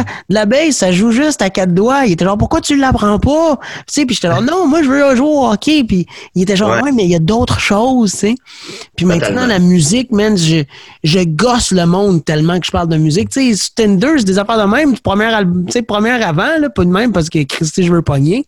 Mais tu sais, une des premières questions que je posais, c'est comme, tu sais, tu connais-tu Maiden? Puis la fille était genre, de quoi tu parles, asti? Tu sais, mais c'est ça. Ben, ça, ton âge, t'es rendu à quel âge? Hein? 21. Mais je trouve ça hot parce que ton père t'a légué ça, tu comprends? Moi, j'essaie de faire la même affaire avec mes enfants aussi. De faire écouter de la vieille musique, tu comprends? Ça les fait aussi apprécier aussi la musique différemment vieillissante. Ça, c'est les gars de Metallica qui avaient dit ça. You have to start them young. Yeah. Il dit, moi, là, dans mon char, mettons, James Hetfield, il dit, je vais mettre n'importe quoi, là. Il dit, je vais mettre, mettons, du Pantera. Puis je veux que mon enfant en arrière, il trippe. Je veux pas qu'il arrive à l'adolescence, puis qu'il... Hey, check, papa, le nouveau rapper qui est sorti. Puis Chris, hostie, c'est fucking James Hetfield. Tu comprends? Puis, je m'en rappelle, ça, c'était une entrevue, puis tous les gars, tu sais, Lars Ulrich, il disait la même affaire, tu sais, je mets du Bowie, du Genesis, du Styx, tout, puis je veux qu'il aime ça. Puis à un moment donné, t'as le guitariste, j'ai oublié son nom, là, il y a la peau pas foncée, il y a les cheveux noirs. Le guitariste de Metallica, dans le fond, j'ai un petit blanc de mémoire, excusez. Hey, Kirk Hammett. Kirk Hammett, rate ça. Lui, il a donné son pic de guitare. En tout cas, c'est ça. Lui, il dit non. Il dit, moi, mes enfants, ils en écoutent pas. Ils jouent du piano. Il était juste genre, j'essaie de leur montrer, mais ils veulent pas en tout. Tu vois que le père était déçu, là. Oui, un peu déçu, hein, c'est sûr. Mais c'est fou, tu sais, ton papa, il est dans Metallica, pis t'es comme, je m'en fous. Tu sais, moi, non, mon père serait dans Metallica, là. Hein, gros. Ben oui, c'est malade. Tu comprends? Et je pense que le fait que ça banalise ça, tu sais ce que c'est le fait de vivre avec, tu comprends? Ouais. C'est de le voir en bobette, de le voir chialer, des affaires comme ça, tu sais. Nous, on idéalise, c'est ça? Ouais. La star, tu comprends? Je pense que c'est de le voir dans ses... À un moment donné, ça n'a pas rapport, mais Francis Cabrel, il disait, la chanson qui a le plus marché au monde, c'est Petite Marie, OK? La Petite Marie, ouais. Milliers de roses, ouais. Puis, il va chanter ça à sa fille avant que ça sorte. Tu sais, et à la guitare, il va chanter, puis il n'y a pas... Elle trouvait tellement que c'était de la merde. Justement, c'était son père, tu comprends? Justement, parce que c'était banal, parce qu'elle le voyait tous les jours. Parce que... Mais ça a été... Écoute, combien de femmes ou d'enfants ou n'importe quoi auraient aimé ça, Francis Cabrel? Si ça avait été mon père, je serais venu, voyons, c'est Francis Cabrel. Mm. Il fait une chanson, c'était incroyable, mais sa petite fille s'en foutait complètement. C'est super quétaine. Puis... Mais tu sais, ça, c'est le fait de... C'est comme mes enfants à moi. Moi même si je leur montrais les affaires les plus hautes que j'ai fait, je reste Maxime Leblanc, leur papa, qui va à la maison tous les jours. Tu sais, ça enlève un petit peu de quelque chose, je pense. Ouais. Je pense que de distance avec le talent. Ils ne le voient pas vraiment ou, tu sais, ils ne réalisent pas, tu sais. Mais, ouais, j'avoue que... En tout cas, c'est spécial, ouais. T'es un enfant de Kurt Hammett et tu... T'aimes pas essayer l'autre guide, mettons. C'est ça. Tu sais, c'est ça. Il est comme... Ah. Mais, tu sais, c'était une bonne entrevue. Puis moi, j'ai ça que je dis, moi, mes enfants, là, je suis désolé, là, mais ils vont écouter de la musique, là, dans le char, là. Tu sais, premier concert que j'ai vu, c'est, tu sais, on parle de Stardom Young, là, mon père m'a emmené voir Rush avec 4 ans. Tu sais? Puis ça, ouais. J'ai des poteaux, là. Hey, tu me vois avec mes petits bouchons, là. Je suis tout petit, là. Puis là, mon père, il trippe. Mon père, il dit, le monde capotait. C'est un petit gars de 4 ans. Si je t'avais sur mes épaules. Puis moi, t'es genre, yes! Puis là, puis il dit, c'est toi ta tune préférée, puis celle-là encore aujourd'hui, c'est Working Man de Rush. Puis ouais. Il dit, tu t'es endormi la tune d'avant. Ah non! Il dit, fait que là, moi... Quand j'ai entendu le titre, là, j'ai fait « Oh shit, c'est Working Man ». Fait que là, j'étais réveillé. Puis là, j'étais là « Check, check ». Tu t'en crissais bien raide, là. J'étais là « C'est Working Man, Alexis, c'est Working Man ». Puis tu t'en foutais. Le sirop, il embarque. Mais, ouais. Mais c'est ça, ça part comme ça. Je pense que les parents, il faut éduquer nos enfants aussi, par rapport aussi à l'art, tu comprends? Par leur montrer, puis ça a des grandes répercussions sur ce qu'ils vont aimer en vieillissant, là, vraiment. Là. Si tu ne leur fais pas découvrir de la musique comme ça, ils vont écouter de la marde, du Post Malone, puis Weeknd, puis Katy Perry, puis Ariana Grande. Je dis pas que c'est un peu vide. Non, mais c'est pas ouais. C'est pas... mais encore là, ça représente bien l'espèce de génération, là, que présentement, qui n'a pas d'allure, man. On dirait que c'est aseptisé de talent. Tu comprends? Il n'y a comme pas d'âme nulle part. Mais on dirait que, tu sais, maintenant, avec les plateformes, YouTube, Spotify, tout le monde peut devenir un artiste. Oui, tout le monde peut devenir chanteur. Tout le monde peut sortir une toune. Oui, oui, absolument. Fait que ça banalise la patente. Puis à ce temps aussi, on dirait que le talent n'est plus... On dirait que c'est d'être connu absolument. Tu sais, même en humour, il y a des gens qui ont fait des podcasts sans être connus, puis qui attiraient du monde dans les salles de spectacle parce qu'on les avait vus dans des podcasts.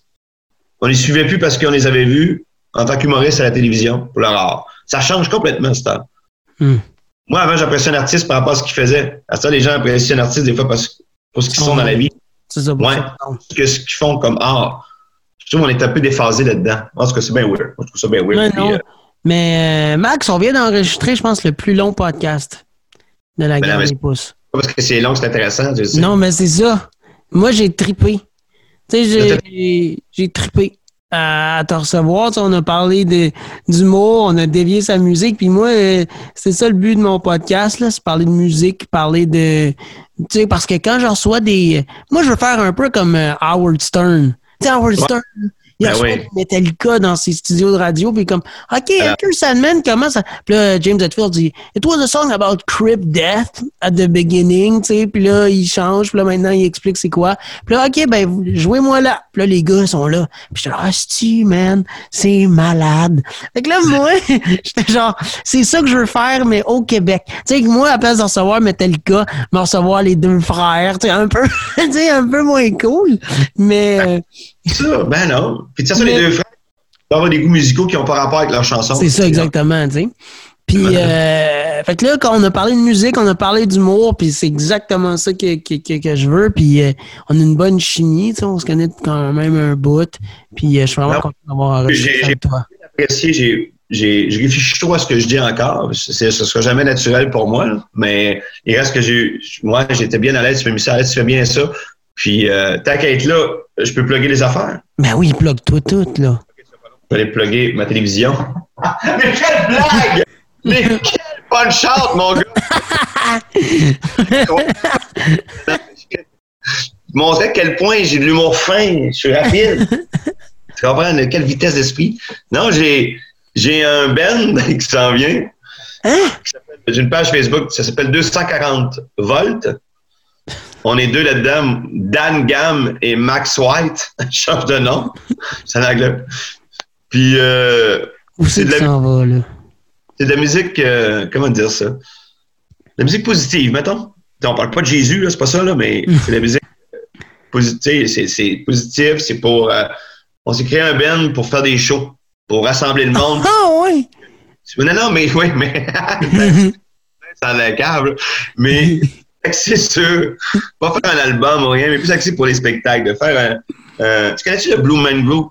Oui! Les gars sont tous en bleu à New York, là, pis tout, ouais. Mais ils sont durs à classer, à catégoriser, mais ils te font vivre une expérience interactive incroyable. C'est un peu ça qu'on veut faire, dans le fond.